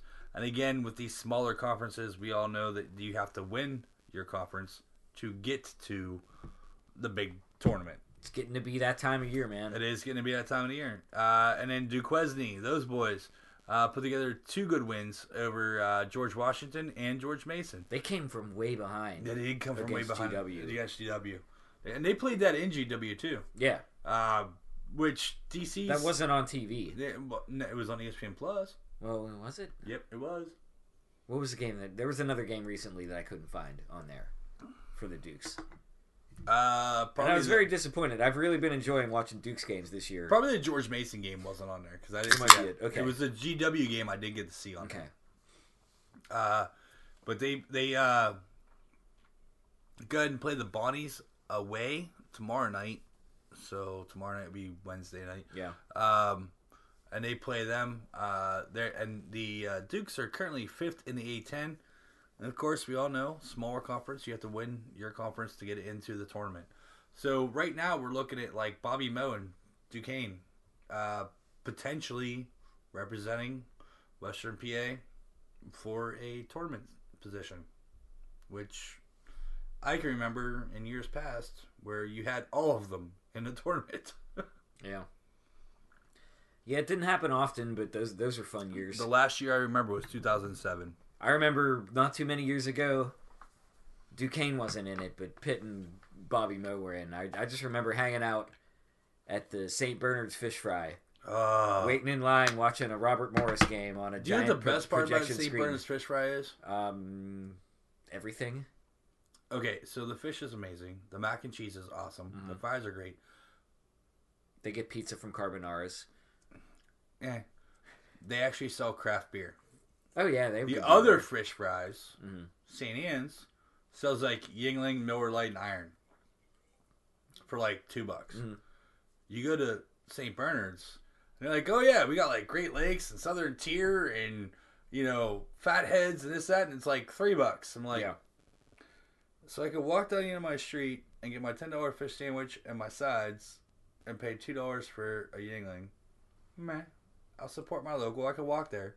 I'm drinking Yuengling. You know, I'm drinking Yuengling right now too. I like Yuengling. Um, but I could go to St. Bernard's. I'd take the trolley a couple stops, yeah. and I can go to St. Bernard's and spend ten dollars on my fish sandwich, this and everything, and pay three dollars for a really good beer. Yeah. And then walk, it and, then walk down and visit your friends at the R Bar. And then walk down, and then do the Dormont Park crawl because I'm right there. So Yeah. like I can hit Corner Pub for some really good beer, and then hit Canes, and then Jameson's, and then Sam's, and then Mexicasa, and then Slap Shots, and then I skip Vasta, and then if it's not Friday, I skip the Apple, and then hit the R Bar. I only go to the Apple on Fridays. If if I'm available at the Apple, I only go on Fridays. If you're available, I never go there. I- I used to only go there when I got shut off at the R bar, and I could always get that one more. That's I like, yeah. That's I think that's how they like keep their books balanced. Honestly. oh, you got kicked out of the bar? Here's a beer. You know, Yeah. take like because you you know One. you know it's just uh, like it's just that margin. You know, it's just that yeah margin. yeah yeah because you know what when you're cut off at a bar and it's your local I mean, if your local bar cuts you off, you got to be drunk. Yeah, yeah. They, they You know, what they're doing. They know what they're doing. They're like They've seen you. They, they've, they, They know what kind of faces you make. They know you. So like Steve, it's it, you've had enough. You need to go home. I understand. I got it. Thanks, Miss Lynn. Have a good night. Mm. And then I'm like, I want one more beer. I walk a half a block. I walk in the Apple. Walk in the door. Hey Rob, how's it going? Oh, not too bad. How's it going? Yeah, can I have a Yuengling? Sure, no problem. Pours the Yuengling, sets it down for me. I take three sips. I'm slobbering mess on the bar. He's like, "Fucker."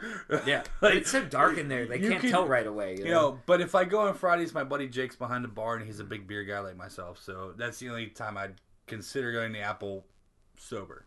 Sounds good. it's a great time, by the way. Yeah. Um, so, with the local basketball teams, are what are you looking forward to the most? Obviously, we both know Duquesne and Robert Morris have the most upside. So, I'm I'm liking the A10 tournament. I mean, and the 18 Dukes have a real shot this year. Um, they're I I don't think they're like the second best team in the A10, but they're pretty close. Um, I don't know. It's a slightly better brand of basketball than the NEC, and I'm I'm looking forward to watching that. I'm looking forward to all the early like small and mid major conference tournaments. The, the the one bid tournaments are the best tournaments because like we talked last week, there's no real drama in the ACC tournament when like they're gonna get eight teams into the field of 64.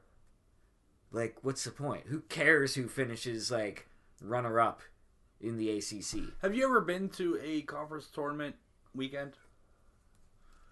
I've I'm been, shaking my head no. By the way, I, I I've been to the A10 tournament five times and a Big East tournament once. okay, Uh, The reason being, I went to the A10 tournament is because I used it was to in Atlantic City. I used to live in Jersey, Yeah. and I worked in Atlantic City. I lived in the island next door, Brigantine, Mm. but the A10 tournament was always held at Boardwalk Hall in Atlantic City, Mm. and I went to the A10 tournament. The whole time I lived out there, I was like, I'm going to the A10 tournament. The one year I didn't go, I lived there for six years. The one year I didn't go is because I had a guest at the restaurant uh, make me a deal. He's like, Do you want 20% of the bill, or do you want tickets to the Big East tournament in Madison Square Garden for the weekend? All right. So their bill was 20 grand. Wow. I'm like, so 20% of 20 grand or tickets to the Big East tournament for the whole weekend. Oh, and he said you can have a hotel room too. I'm taking the The hotel room, room. yeah, the room, the room is like. the, the, the room put the icing on the cake. that- Yo, no, there's the- no, there's no eggs in that batter. Yeah, yeah, yeah, room, yeah, yeah, the- Like, the- yeah. Sorry, man. Two thousand dollars for basketball tickets. Yeah, yeah, Nah. yeah, yeah. When, when he's like, uh, you can have the basketball ticket. I'm like, I'm like, man, I was like, I, I want to go to the A10. I, I was like, I love to go to the Big East tournament. I'm a big Pitt fan. You know, I was like, twenty percent of your bills, twenty grand, twenty, you know, tw- your bills twenty thousand dollars, twenty percent, you know, two grand. I'm like, he goes, all right, I'll throw in the hotel room for the weekend. All right, that sealed it. Cool. Uh, book my hotel room yeah, for the weekend and give me the passes. I'm in, and I subsequently gave up that Friday or the Thursday, Friday, Saturday, Sunday, and went to the Manhattan and went to the Big East tournament, and that was happened to be 2006. Who where- who's the best? uh Who's the clutch performer? What- What player stood out to you that weekend? Uh, being a Pitt fan, that would have been Levance Fields. Okay, Um, awesome. Headband, uh, headband looking sharp. looking at the rest of the tournament, uh, St. John's was pretty good.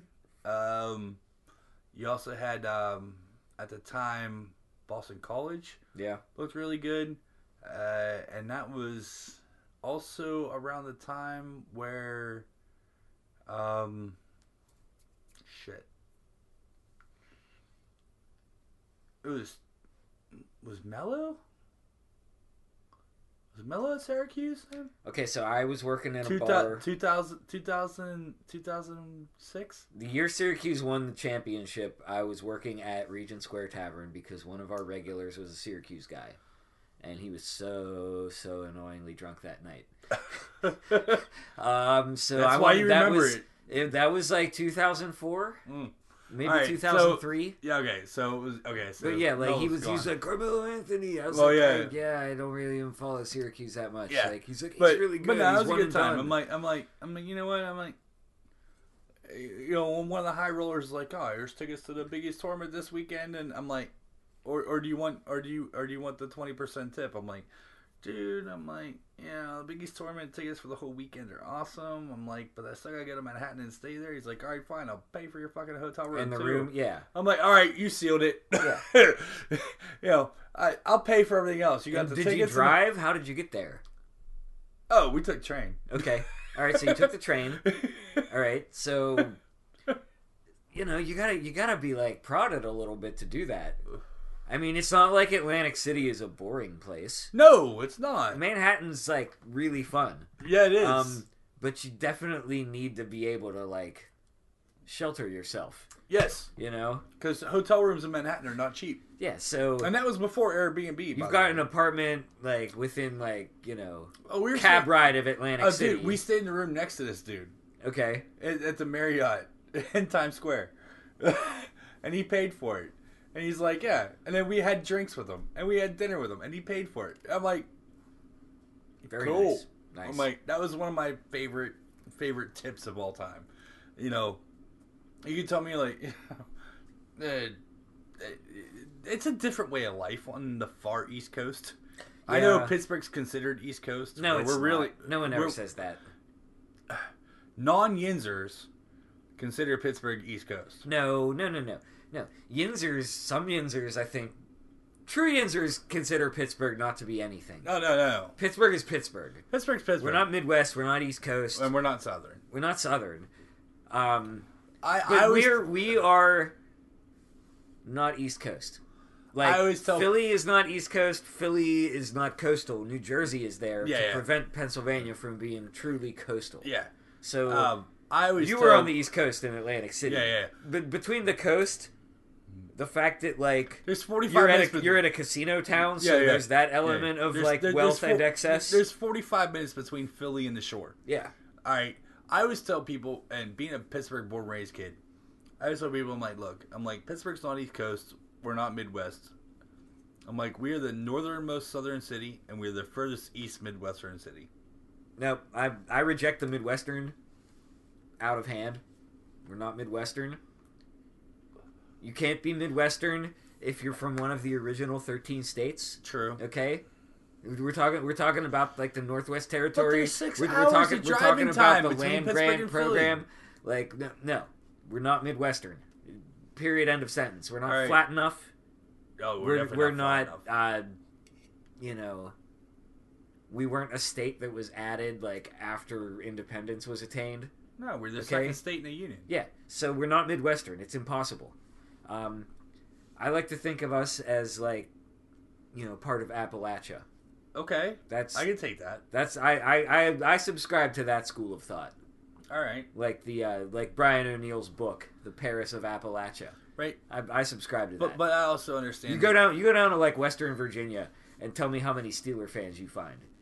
There's a shit ton. Yeah. Okay. I always tell people that I was like, Pittsburgh is probably one of the most southern cities that just has to be up north. It is very like I've heard that from people who come here from because we're like kind of like slow and chill and have our own pace, and we're like Mm. all friendly and everything else like that. Yeah. Um, we're definitely not East Coast. no, we're not, we're not. East Coast. We're not. We're not.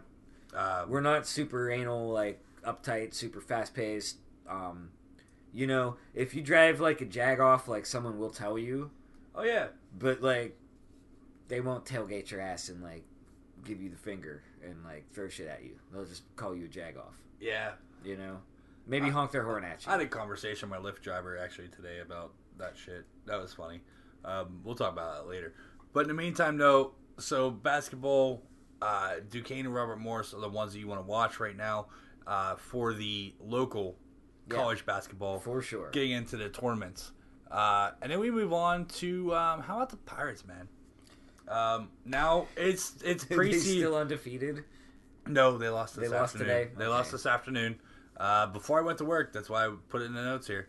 Um, uh, they're putting together a decent spring uh, with three and one record uh, in the Grapefruit League. Uh, Jung Ho Kang uh, had a few homers the other afternoon. Uh, the wind was blowing out, by the way, at um, McKechnie Field. Hmm. Is this still McKechnie Field, or they changed the name of it? It's Lecom Stadium Okay. at McKechnie Field. Okay. Yeah. Um, so there's that. Uh, also, there was Jung Ho Kang's uh, replacement had a walk off grand slam. I don't know if it was it wasn't a walk off grand slam, but he had a grand slam in the ninth. Uh, and they beat him like ten to two, so it could have been a walk off. He just had a grand slam in the ninth. Um, and then uh, the pitching, uh, the pitching staff is uh, the most talked about with this team. It's early. Yeah. It's really early. They're four games into fucking spring training, and I have a friend of mine on Facebook like, "Oh my god, I told you the Pirates are gonna fucking go this year." Da, da, da. Look at them, they're three zero in the fucking preseason. I'm like, dude, it's fucking preseason. It's preseason. It, uh, baseball you know, preseason is like they play so many games. You know, They play one They, they day. could they could finish they could finish like twenty and three Yeah, for all we know. yeah. I mean, uh, it's It's- it's not like a small sample size. It's it's smaller than the regular season. Oh yeah, because they split A and B squads. but they, they, play still double games. Like you can't extrapolate from three spring training games and say that they're going to be good. Like it's it's even less logical to do so than to say like, oh, the Steelers went like three and one in, In the, the preseason. preseason. Yeah. Therefore, you know, they're going to finish twelve and four Yeah. and make the Super Bowl. And then even football preseason, the starters only play. Uh, they don't play at all the first game. Yeah. The second game they play the first half. The third preseason game is the one where you really want to watch. The stars play most of the game, and the fourth preseason game of football, um, the stars play the first quarter, and then they're out, and then everybody else is fighting for a roster spot. So football is even miscued. But uh, with with Major League Baseball, it's preseason. You got 150 guys in camp. That's why they split into A and B squads. And they go play and they cut guys down and cut guys down. They cut guys down every day. Yeah. Uh, in football, they cut guys down every day, but not till after camp until the preseason games start. But uh, I am not foreseeing anything great. I hope something comes great. Uh, the pitching staff, though, does look pretty solid on paper. On paper, we've got a solid Uh, pitching staff. Yeah, We've still got a pretty damn good outfield. we do have a Um, pretty good damn outfield. We don't have any power on the corner infield. no. and we well, well, well, don't well, wait. Have a major league shortstop. Or so we're okay. So Kang's at third now. Kang- we're gonna Kang's- pencil him in. Kang's we're penciling him at third, and he's got some pretty good power, and apparently he has a handler, Now should Um, we? And I saw not just a translator, but he not has just a an actual handler, and I don't know, like he's baptized or something. Like I think I Yeah. saw. Some don't know. people, some people seem and very. the Pirates got him back at a very discounted rate yeah, because and they like cut okay, him and didn't have to pay him, and then nobody else wanted him, and the Pirates picked him back up and said, "We're gonna give you this much, and that's it, and deal with it." And he's like, "Thank you very much." Now, and I'm not condoning what he did, I'm not and, condoning and it he's either. he's lucky he didn't hurt somebody. He's like, he didn't hurt somebody. Um, Third DUI, and in Korea they fucking like cut your balls off for that Right. shit. But like You know. you know, I'd be lying if I said I don't know people who have three DUIs, Uh, Yeah, I'd be lying. and I they said and they are too. still allowed to like work Yeah. at their jobs. Yep. And they had to go through all the hoops Yep. to get their license back, but Yep. they did. Okay. And they're like productive members of society, Yep. and We they learned their lesson. Yep. But And, they still um, do shit. And when they but when they do well, I still am happy for them. Yes. Okay, and that part of it's because they're my friend. But you know what? Like if Jung Ho Kang like has learned his lesson, then he's entitled to work and he's allowed to redeem himself. And if he does well and doesn't you know screw up and make us ashamed again, then like I'm all for it. It seems like some people are like really reluctant to like give him a second chance. Yeah, I, I mean, And it, and it seems it seems a little a little weird to me. Well, see, also in Pittsburgh, we didn't know about the previous two DUIs that he had until he got his DUI in, in Korea. And like, oh, that's the third one. What? We didn't have any here in Pittsburgh. And you're like, oh yeah, but Korea's a little tougher on that shit. And when you're in a foreign country and you're a homeland of that foreign country and you work in the U.S. and but you reside in Korea, Yeah, you you You know- you you maybe you like keep your head down and just Yeah. do your job. yeah, But then when you get back to Korea during the off season, And- uh, and you that- know you just you just want to cut Well- loose. well, and you that- just you just want to get lit. Well, well, that and, also like, go do woke, burnouts That your- also woke a lot of people Yeah. in in the United States being like, oh wait, Korea makes people have like onboard cameras in their Yeah. vehicle at all times to look at accidents, and then people in the United States like, well, why don't we have onboard cameras in everybody's cars? And so forth? Well, because we're a free country Yeah. and so forth. And as soon as as soon as some government would come and be like, every vehicle you buy has to have two onboard cameras in your vehicle at every point in time, uproar.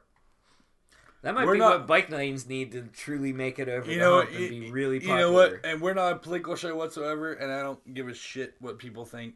Uh, so I'm just gonna stop it at that and go on to the other MLB news. Uh, the Rockies third baseman Nolan uh, Arenado finalizing an extension for 255 million, making him the highest paid annual salary uh, for position players. Um, he's finalizing that right now. He had a sick year last year. He did have a sick year. last year. Surprising. Like He did 279, 279 average. Um, he was his on base percentage was ridiculous. but I mean like he, he kind of came out of nowhere. He did come come out. I mean, of nowhere. he was a good player, but Rockies weren't on a lot of people's radar. nope. And They they I'm not saying he's a household name yet, but for people who like really follow baseball, he'll like, be an all star. I heard his name a lot more last year than I ever did. He'll he'll be an all star this year and so forth. He might even be in a home run derby this year. Yeah, Um, Bryce Harper still out there. he's still out there. He might end up in Philly. yeah, the, the reports are heading that he's had the Philly.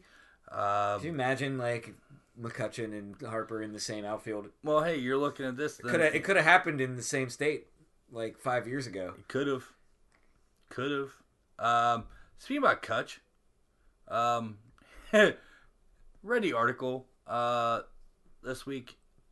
Kutch is probably the most honest player in Major League Baseball. Oh yeah, Um, they asked Kutch like, "Hey, uh, you know, you're you- you're back in Pennsylvania, um, brought up by the Pirates, went through the Pirates, and so forth, uh, and then, you know, you were traded, this, that, everything. You still reside in Pittsburgh, uh, whatnot.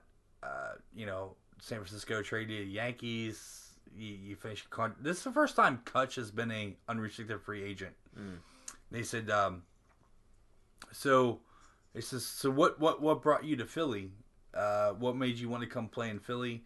He goes, honestly, he goes, three years, $50 million. The fuck? Yeah, right. Why wouldn't you take it? You know, it's a guaranteed contract. So, like, like, so what really, like, brings you to, he goes, three years, $50 million. What brings me to Philly? I'm to go out there and play my damnedest and play my hardest every day. yeah. We know Kutch. You know, I he's mean, like, he's- he's, he's like- he's like, you know what? This is my first year as like an unrestricted free agent that I get to play. You can be honest and like just because you're about the money when it's time to sign a contract, Yeah. doesn't mean that you're not still about. But you know what? Kutch could have got, Kutch could have gotten, if the Pirates didn't lock him up the year before he was an unrestricted free agent and gave him what was that sixty five million five years, Mhm. and then his last year on the contract they traded him uh, to San Francisco, which picked up the last year on his contract, and then then they traded him to the Yankees. He if if he just would have played if the Pirates wouldn't have traded him, he would have played out and then ended up being an unrestricted free agent, and somebody would have signed him for a hundred million. Oh yeah, Somebody would have. I, I he he hurt himself taking a quote unquote hometown discount, even though he's not from Pittsburgh, but but he likes it here. That's he likes it here. He's know? got his house here, his wife's here, his kids Yeah. here. You know, he's at least in the same state now. yeah. Um, and the Phillies come to Pittsburgh. What? Since they're not in the same division anymore, we only play them for eight games total, four here, four there. So he'll get to sleep in his own bed Yeah. at least for a long weekend. Look, if he buys a lottery ticket while he's like at at the Pirates that weekend or whatever, you know, he can cash it back home True. without any trouble. Exactly. Keep on Uh, scratching, Andrew. How about Josh Harrison? Uh, signed a one-year deal in Detroit uh, for two million dollars. He's reunited with his former double play partner Jordy Mercer. yes, but as also looking. I own a Detroit Tigers hat, you know. and there's no. I'm busting it out this year, Hey, man. and you know what? And when you bust that Detroit Tigers hat out, you better shave the whole beard off and the chin and just leave the mustache going. nah, Uh, yeah, no, I'm not. yeah. Why? Because Yeah. like Alan Trammell. No, Magnum PI. Come on. Oh yeah, Magnum. PI. I know a guy that has a 308. Uh, I'll let you borrow it for the day. you know, I I tweeted about the new Magnum PI and how disappointed I was. Like, I'm not too horribly disappointed about the new Magnum PI. I didn't watch his show. I just know that like he doesn't have as good of a mustache. No, he doesn't. He has no you- mustache. You can't just put a guy in a Yeah. Tiger's hat in a convertible uh, and it's call not him a Magnum convertible. PI. It's a Targa. But Whatever. it's you know here or there. You're right. Yeah. I know a guy that has. My a- point is, it's wrong. I know a guy that has a 308. You shave the beard off and leave the stash. We'll get and put your Detroit Tigers, I can't- Tigers hat on. Steve, I I attract a lot of weirdos when I wear just a mustache. well, most of them are following you to make sure you don't touch little children. But I would never. I know Why you would you? would. I know you wouldn't. Don't put that on tape. I don't know you. I know you wouldn't. It's a joke. Ah. Jesus. But like this is going out to people. Like No, you, we know you wouldn't. Man. But it's funny seeing. But no, a a, a white guy like late thirties, early forties with just a mustache, it just draws attention that we don't need. it's usually just like a hipster thing. Like people are just doing it for. You don't live in Lawrenceville. You live in Dormont. Dorm, well, you live in Brookline. like Lawrenceville, and yeah. yeah. All right. Here or there, Harrison does on his contract uh, with two million dollars guaranteed. He has one million in incentives. I was looking at his incentives. Uh, if he has so many at bats, he gets another hundred thousand more. If he has another hundred at bats on top of that, he gets like another hundred grand. If he has so many home runs, he gets a hundred grand. If he has so many RBIs, he gets like a hundred grand. If he has his incentives are up to a million just based on batting. That doesn't have nothing to do with fielding. Like he could probably let like thirty errors go through, and not lose anything on the deal. Uh, but I was reading an article on his incentives, and they're all offensive in, in incentives, which is awesome. Good for him, Jay Hay. Yeah. He did sign a one year deal though, so I mean he's gonna have to go through this again next year. And he's a young guy still. He's what thirty three, somewhere around there. And Jay Hay did get a quote unquote big deal He from the a pretty Pirates. big deal from the Pirates. You know, twenty five million four years. Yeah. You know, because he had that For the Pirates, that's a big deal. for the Pirates, that's a big deal because he had that half a year where they brought him up and he played everywhere and did well at it. And then the next year, they're like, "You're gonna." He made the team as a utility guy, and then Clint Hurdle was like, "I can't have him not in the lineup because he was hitting Mhm. really well."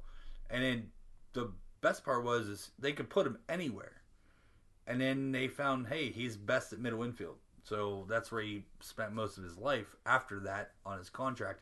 After that one year, he made he made the All Star team as a as a uh, uh, you know a utility guy. Yeah. Essentially, he made the All Star team on offensive notes and being a utility guy. That's why he was a popular player. He was a great, great pirate. Like it was really fun to have him here. And like I can't, I can't do anything but wish him well. And like I said, I've got a Tigers hat, so Yep, you know I'm I'm gonna be following them this year. definitely. And it's also like kind of like Pittsburgh Northwest. Yeah, It, it's, it was for a longest time with Andy Van Slyke and Leyland and LaValliere and Gene Lamont and Tommy Sandt. and the, all that whole Rust Belt thing. Yeah, the whole Rust Belt thing. Um, so we're gonna move on real quick. Uh, Steelers. Uh, I know, right? AB saga continues. Uh, they basically told AB to shut the fuck up, and you have no control over anything. We are gonna deal you where we want to deal you. Apparently, there's only three teams that are interested in AB. What three teams do you think are interested in AB? And I guarantee you, it's nobody in the AFC North or the AFC for that matter. Okay, so San Think about Francisco, this. San Francisco's Francisco, one. uh, Arizona, That's two. um, Tampa, Nope. mm, Minnesota, Nope. Mm,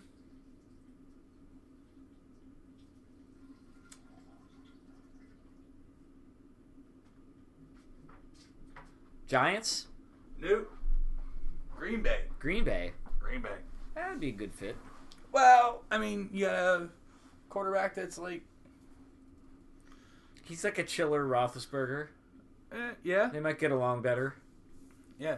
So, so the they haven't released what three teams are interested in him. I'm going based off of what analysts and so forth are going through. Um, Well, it's not good for the Steelers that there's only three teams involved. well, that also just proves that there's 28 teams that want anything to do with them. It's not So- just that. It's like if you don't have a need at that position, or you don't have the cap So, space. so okay, you have pretty much the most prolific receiver in the last six years with the most receptions, the most yards, and the most touchdowns. That's available in a trade. Either A, you make cap space, B, you don't necessarily need a receiver, but you need an AB receiver, and or you don't have the parts to trade to get or rid you of don't have the parts to trade, or you don't, you know? the, or, or or you make parts to trade, or you come into I don't want to deal with the fucking headache. I think it's more along the lines of I don't want to deal with the fucking. Well, the headache. Part of the headache was Ben Roethlisberger. Yeah, Why I'm don't not saying it wasn't. If Ben not Roethlisberger's wasn't. not your quarterback, you know, then like maybe it won't be such an issue. You know? Yeah, but okay. So I bet you. I bet you Antonio Brown could like work with Aaron Rodgers. Oh, I'm sure he could work with Aaron Rodgers. Uh, but if you go out to like say the Jets and you have Rosen out there, is Rosen with the Jets? Is it no? No, that's Darnold. Arizona. Dar- Sam Darnold with with the Jets. Sam Darnold with the Jets. Rosen with the Rosen Cardinals. is in the Cardinals. Yeah. Yeah. So you got a second year quarterback going out there with Antonio Brown because the Jets have also expressed interest from what I've heard, but whatever. um, Brown's in for a rude awakening going to play with a second year quarterback. exactly. I mean, even a Hall of Fame quarterback in his second year is not as good as one in his what tenth, fifteenth however, however many years Ben is, you know. Um, I mean, I'm I'm not saying he's like innocent in all this, but Ben Roethlisberger is a Hall of Fame quarterback, He is, and, he's got a ton more experience than um Darnold he does. and Rosen. He and does. He went like. You remember talking like early in the Steelers season about how Ben's timing was off with Brown? Mm-hmm. I mean that shit I do. happens. I do. Uh, That's the quarterback throwing the ball. that's a quarterback throwing Okay. the ball. That's also receivers running wrong routes. That's also. Uh, I think I just think Brown got underthrown so many times this this past season. I do I can agree. see why he'd be frustrated, and it seems to me like the Steelers, you know, Brown like at- they hold Ben to a different standard than everyone Brown at else. 30 and Bennett 37. You Yeah. got a 37 year old quarterback that can throw the ball, or you got a 27 year old quarterback that can throw the ball. Uh, and Rosen and those guys are not 37; they're still 22. Yeah, You well, know, um, so you have. I, I'm not saying uh, Ben's lost a step. We all know Ben's lost a step. yeah, we all have. Uh, you know, Ben Ben's lost his pocket. Uh, you know, control. Sometimes he takes more sacks than anybody. I mean, Ben's lost his escape ability. Yeah. John Elway used to be a very good escapable quarterback. Yeah. Well, you saw at the end of his career how that worked out for him. Um, but Se- seems like Ben kind of kind of got away from that before he maybe like lost the ability. well, no, he got away from it after his like six concussion. He's like, Yeah. shit. Like, All right, he's like, maybe I I, shouldn't do this anymore. I could, but I shouldn't. hmm Now, now he's firmly in the like I can't phase of his career. But Yeah. there, there were there were several years, especially during the Todd Haley um, administration, Yep. where people were so pissed all the time because they were like, "Well, Ben doesn't extend plays like he used to." Remember that? Well, yeah, and then also the year before when Ben was like, uh, you know, asked about retiring. He goes, I'll think about it. Da, da, da. And then all the football guys like, if you're thinking about retirement, then you've already retired. yeah. You know. Well- um, Not when you're Ben Roethlisberger, because you're, you're allowed to just you're allowed to just lead people on and fuck with their heads. uh, again, we've talked about. Hope he's not like another Brett Favre. Got it. But He's already not like Brett Favre. He's already yeah. He's not like Brett Because I don't think there's going to be that kind of market for him. Favre. no no Whenever his time with the Steelers is done, like I don't think there's going to be other teams who are like Yeah. Tripping over each other to get him. I don't see that either. You know what I mean? he's been beat Brett, up. Brett Favre like retired and still managed to like Brett Favre come out of retirement two more times.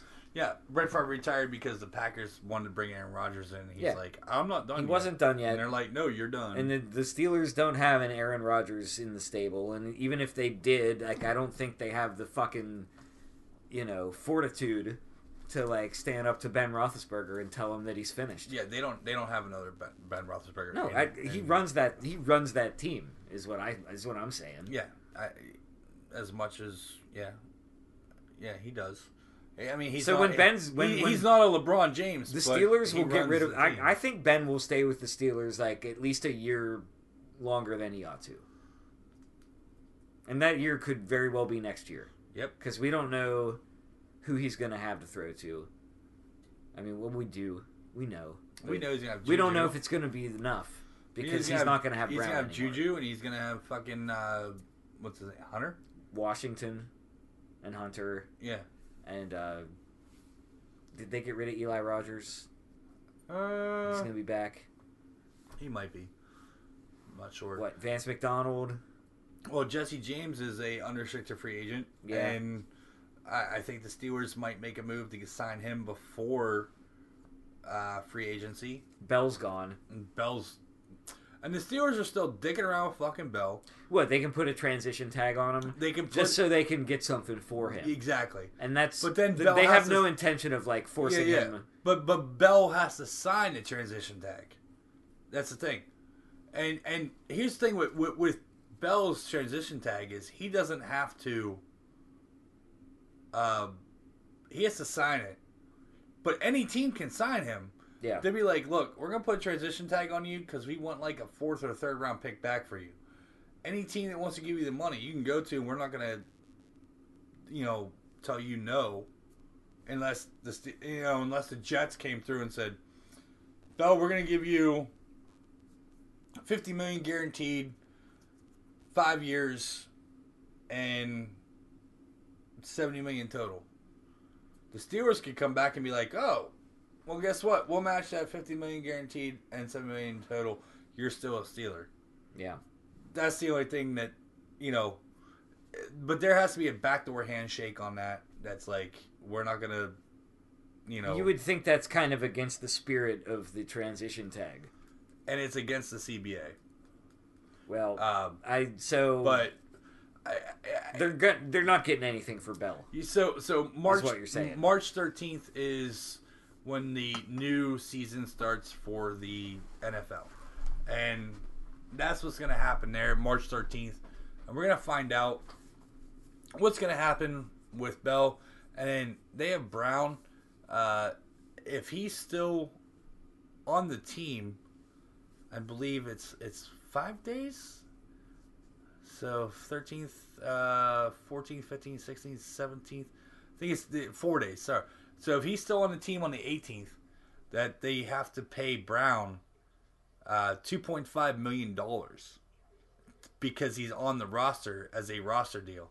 So in the event any NFL team would go ahead and take Brown in a trade, no matter what the Steelers get for him or whatever, uh, the team that takes on Brown and puts him on the roster owes him two point five million dollars in that first couple days of taking him on, and that's a big hit. The cap hit's a different story. The cap hit is the Steelers are working with uh, sixteen million dollars dead money uh, because of the Brown issue, and that leaves them short. And that leaves them short for the draft. You're also looking at having uh, a draft pick back for him. So I, I mean, you got Oakland uh, with with three first round draft picks. They're the team that you're looking at to give up a first round draft pick, and they have a a, a high top ten draft pick, and they have a two mid to low twenties draft picks. Uh, And they just might do something stupid. they've done it before. Yeah. Uh, and don't forget that you have the the one I'd like to see. It's not going to happen because it's the number one and a and Patrick Peterson would be Arizona's number one and Patrick Peterson for Antonio Brown. Yeah. It- it- it's not going to happen Because everybody knows that the Steelers are not trading from a position of strength because he's not an asset for them. He's a he's a thing that they have to get rid of. You Right. know, they should put him on let go at this mm-hmm. point because Well, like they can't use him. You know, like I I really thought that they might have a chance to work this out, or that at least that you know they would put up with another year of the drama just because like they still have him under contract and like they would just find a way to force him to get along with Ben but it's looking like that's not going to happen. Well, in the meantime, the Steelers need to be looking into the Indianapolis Combines, which is underway this week and will be through this weekend in Indianapolis. All the college players, uh, the draft potential players are there, and even undraft potential players are there to try to work them way, work themselves into draft potential. Um, so there's that going on this week. It's on NFL Network. I learned Um, last year that Julia loves the combine. Uh, that's awesome. She was like watching it without me. Like I was like working on Saturday night and I came downstairs and I'm like, "Why are you watching NFL Network?" Are you sure It's she's just- just not watching the guys in like the whole like one piece onesies and? No, she likes You all the skills. Like the- she's the- not a, she's not like a perv like like that. Like I'm sure that's part of it. But she's like she likes watching. No, they can the- like jump like seven feet. she likes air. watching the cone drill and Oh yeah, and like the 40 yard dash. I don't know. It's it's weird. I'm like you I like watching Rich Eisen. You don't even want to watch football half the time. I like watching Rich But you'll watch the Eisen. you'll watch the combine. in Yeah, Rich Eisen doing his dash. yeah, four yard Yeah. dash in a suit, and he gets slower every year. It's awesome. Uh, anything else got going on? Uh, in sports. I mean, you mentioned earlier about European League uh, soccer. Yeah. and Man United and Man City and Yeah, okay, so like I I, I just want to put this out there. Um Leicester City in the English Premier League fired their manager um because they lost to Crystal Palace and they it was probably time for a change. Um, did not expect them to hire Brendan Rodgers away from Celtic of the Scottish Premier League, which is my uh, second favorite team. And they um you know, they've won the last uh, like seven titles in in the Scottish League and they've won the last under Rodgers last three titles, last three league cups, and like two FA cups, and they and uh, just really screw that guy for leaving when he did. Um, I know Leicester's not where he wants to be long term. Um, he's using it as a stepping stone to get to a higher level of the Premier League, and he's leaving mid season in in a title chase. Like fuck that guy. Sorry, Brendan Rodgers. Like fuck you. get him. Get him. And Crystal Palace is playing Man United tomorrow at three o'clock. Awesome. And Man United is my dad's favorite team, so it's it's the only sporting event where we're ever like on opposite sides. I I I work with a guy who's from Ireland. I think he's a Man U guy. Yeah, Um, a lot of a lot of Irish Man U fans because a lot of Irish, you know, moved to Manchester to work in industry. yeah, I think in, he's like, a Man U fan. 1800s. So. Uh, I'll have to ask Kieran tomorrow, like how he feels. what Um, about Crystal Palace? No, about Man U. Well, you know, You know, he he should feel okay and about they're it. and they're playing Crystal Palace tomorrow. Yeah, Man U, Crystal Palace, and that's what three o'clock. three o'clock. That'll probably be on like I think it's just on the gold. I don't, it might be on NBC Sports. Like I, I have the. I, I think it might be on NBC Sports. so- it'll if it's on, it'll be on NBC Sports. But if it's not on NBC Sports, it's on the gold So package. that's three which is o'clock. Three o'clock kickoff our time. So that Yeah. would be what? Add six, eight p.m. eight p.m. Yeah. Mm. All right. Yeah. Um, I did watch some stuff going on. Um, WPIAL, uh, boys basketball. You talking about Central? Uh, what was going on at Central there? Uh, I- they it's- fired they fired Coach Crummie, who's been there like thirty eight years or something. I, I he He's I been went, there your lifetime. I went to his camp. No, not 38 years. 34 years was what it said. I went to his camp in like 93, 94. right. Um, I, I graduated from Central with his son. Um, they named the court after him last year, Right. and they fired him somewhat unceremoniously today. Um, not sure about that. Uh, We'll, we'll have to look into it and see what's going on. Uh, you know, our local sports channels always, uh, KDK, WPXI, and WT always uh, look into the boys WPIAL basketball as well as the girls WPIAL basketball.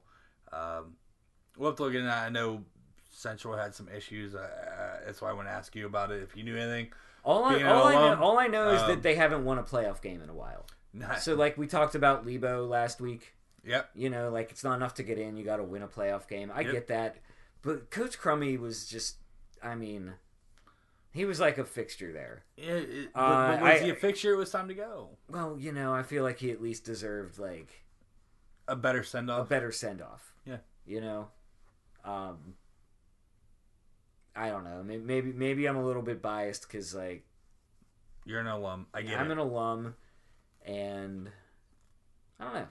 I mean, my high school changed basketball coaches like underwear. So Right, and we've we've been through several football coaches, Right. But like we always had the same basketball coach, right. so it just seems weird. Well, that's where my high school had the same football coach forever. yeah, So I mean, it, it, it's here and there.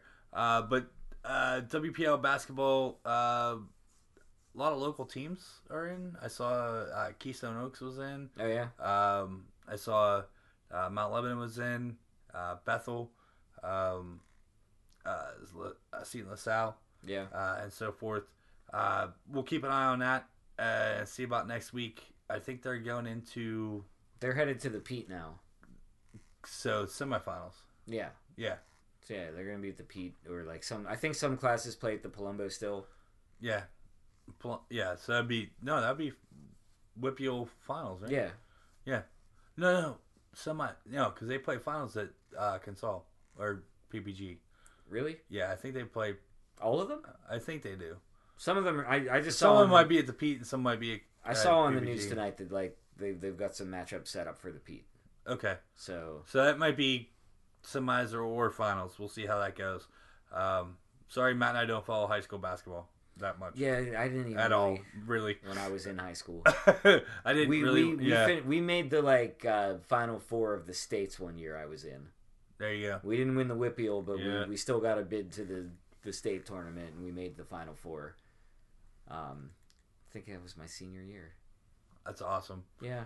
All right, folks, you guys have a great week out there. Enjoy uh, this upcoming week in sports and college basketball and NHL hockey. Uh, lots going on. Uh, if you're a PGA fan, get ready for the Florida swing. Uh, if you're a NASCAR fan, that just started, man. I mean, Yeah. we talked about Daytona last week. They put, they raced in Atlanta this week.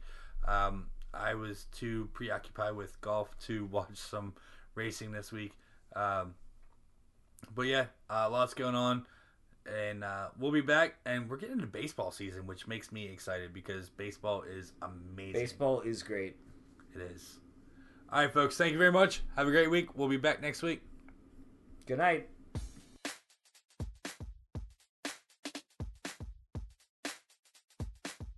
Hey, Yins, thanks for listening to Bold Sports. You can always listen at Sorgatron Media on Stitcher, iTunes, or wherever you uh, love to listen to podcasts.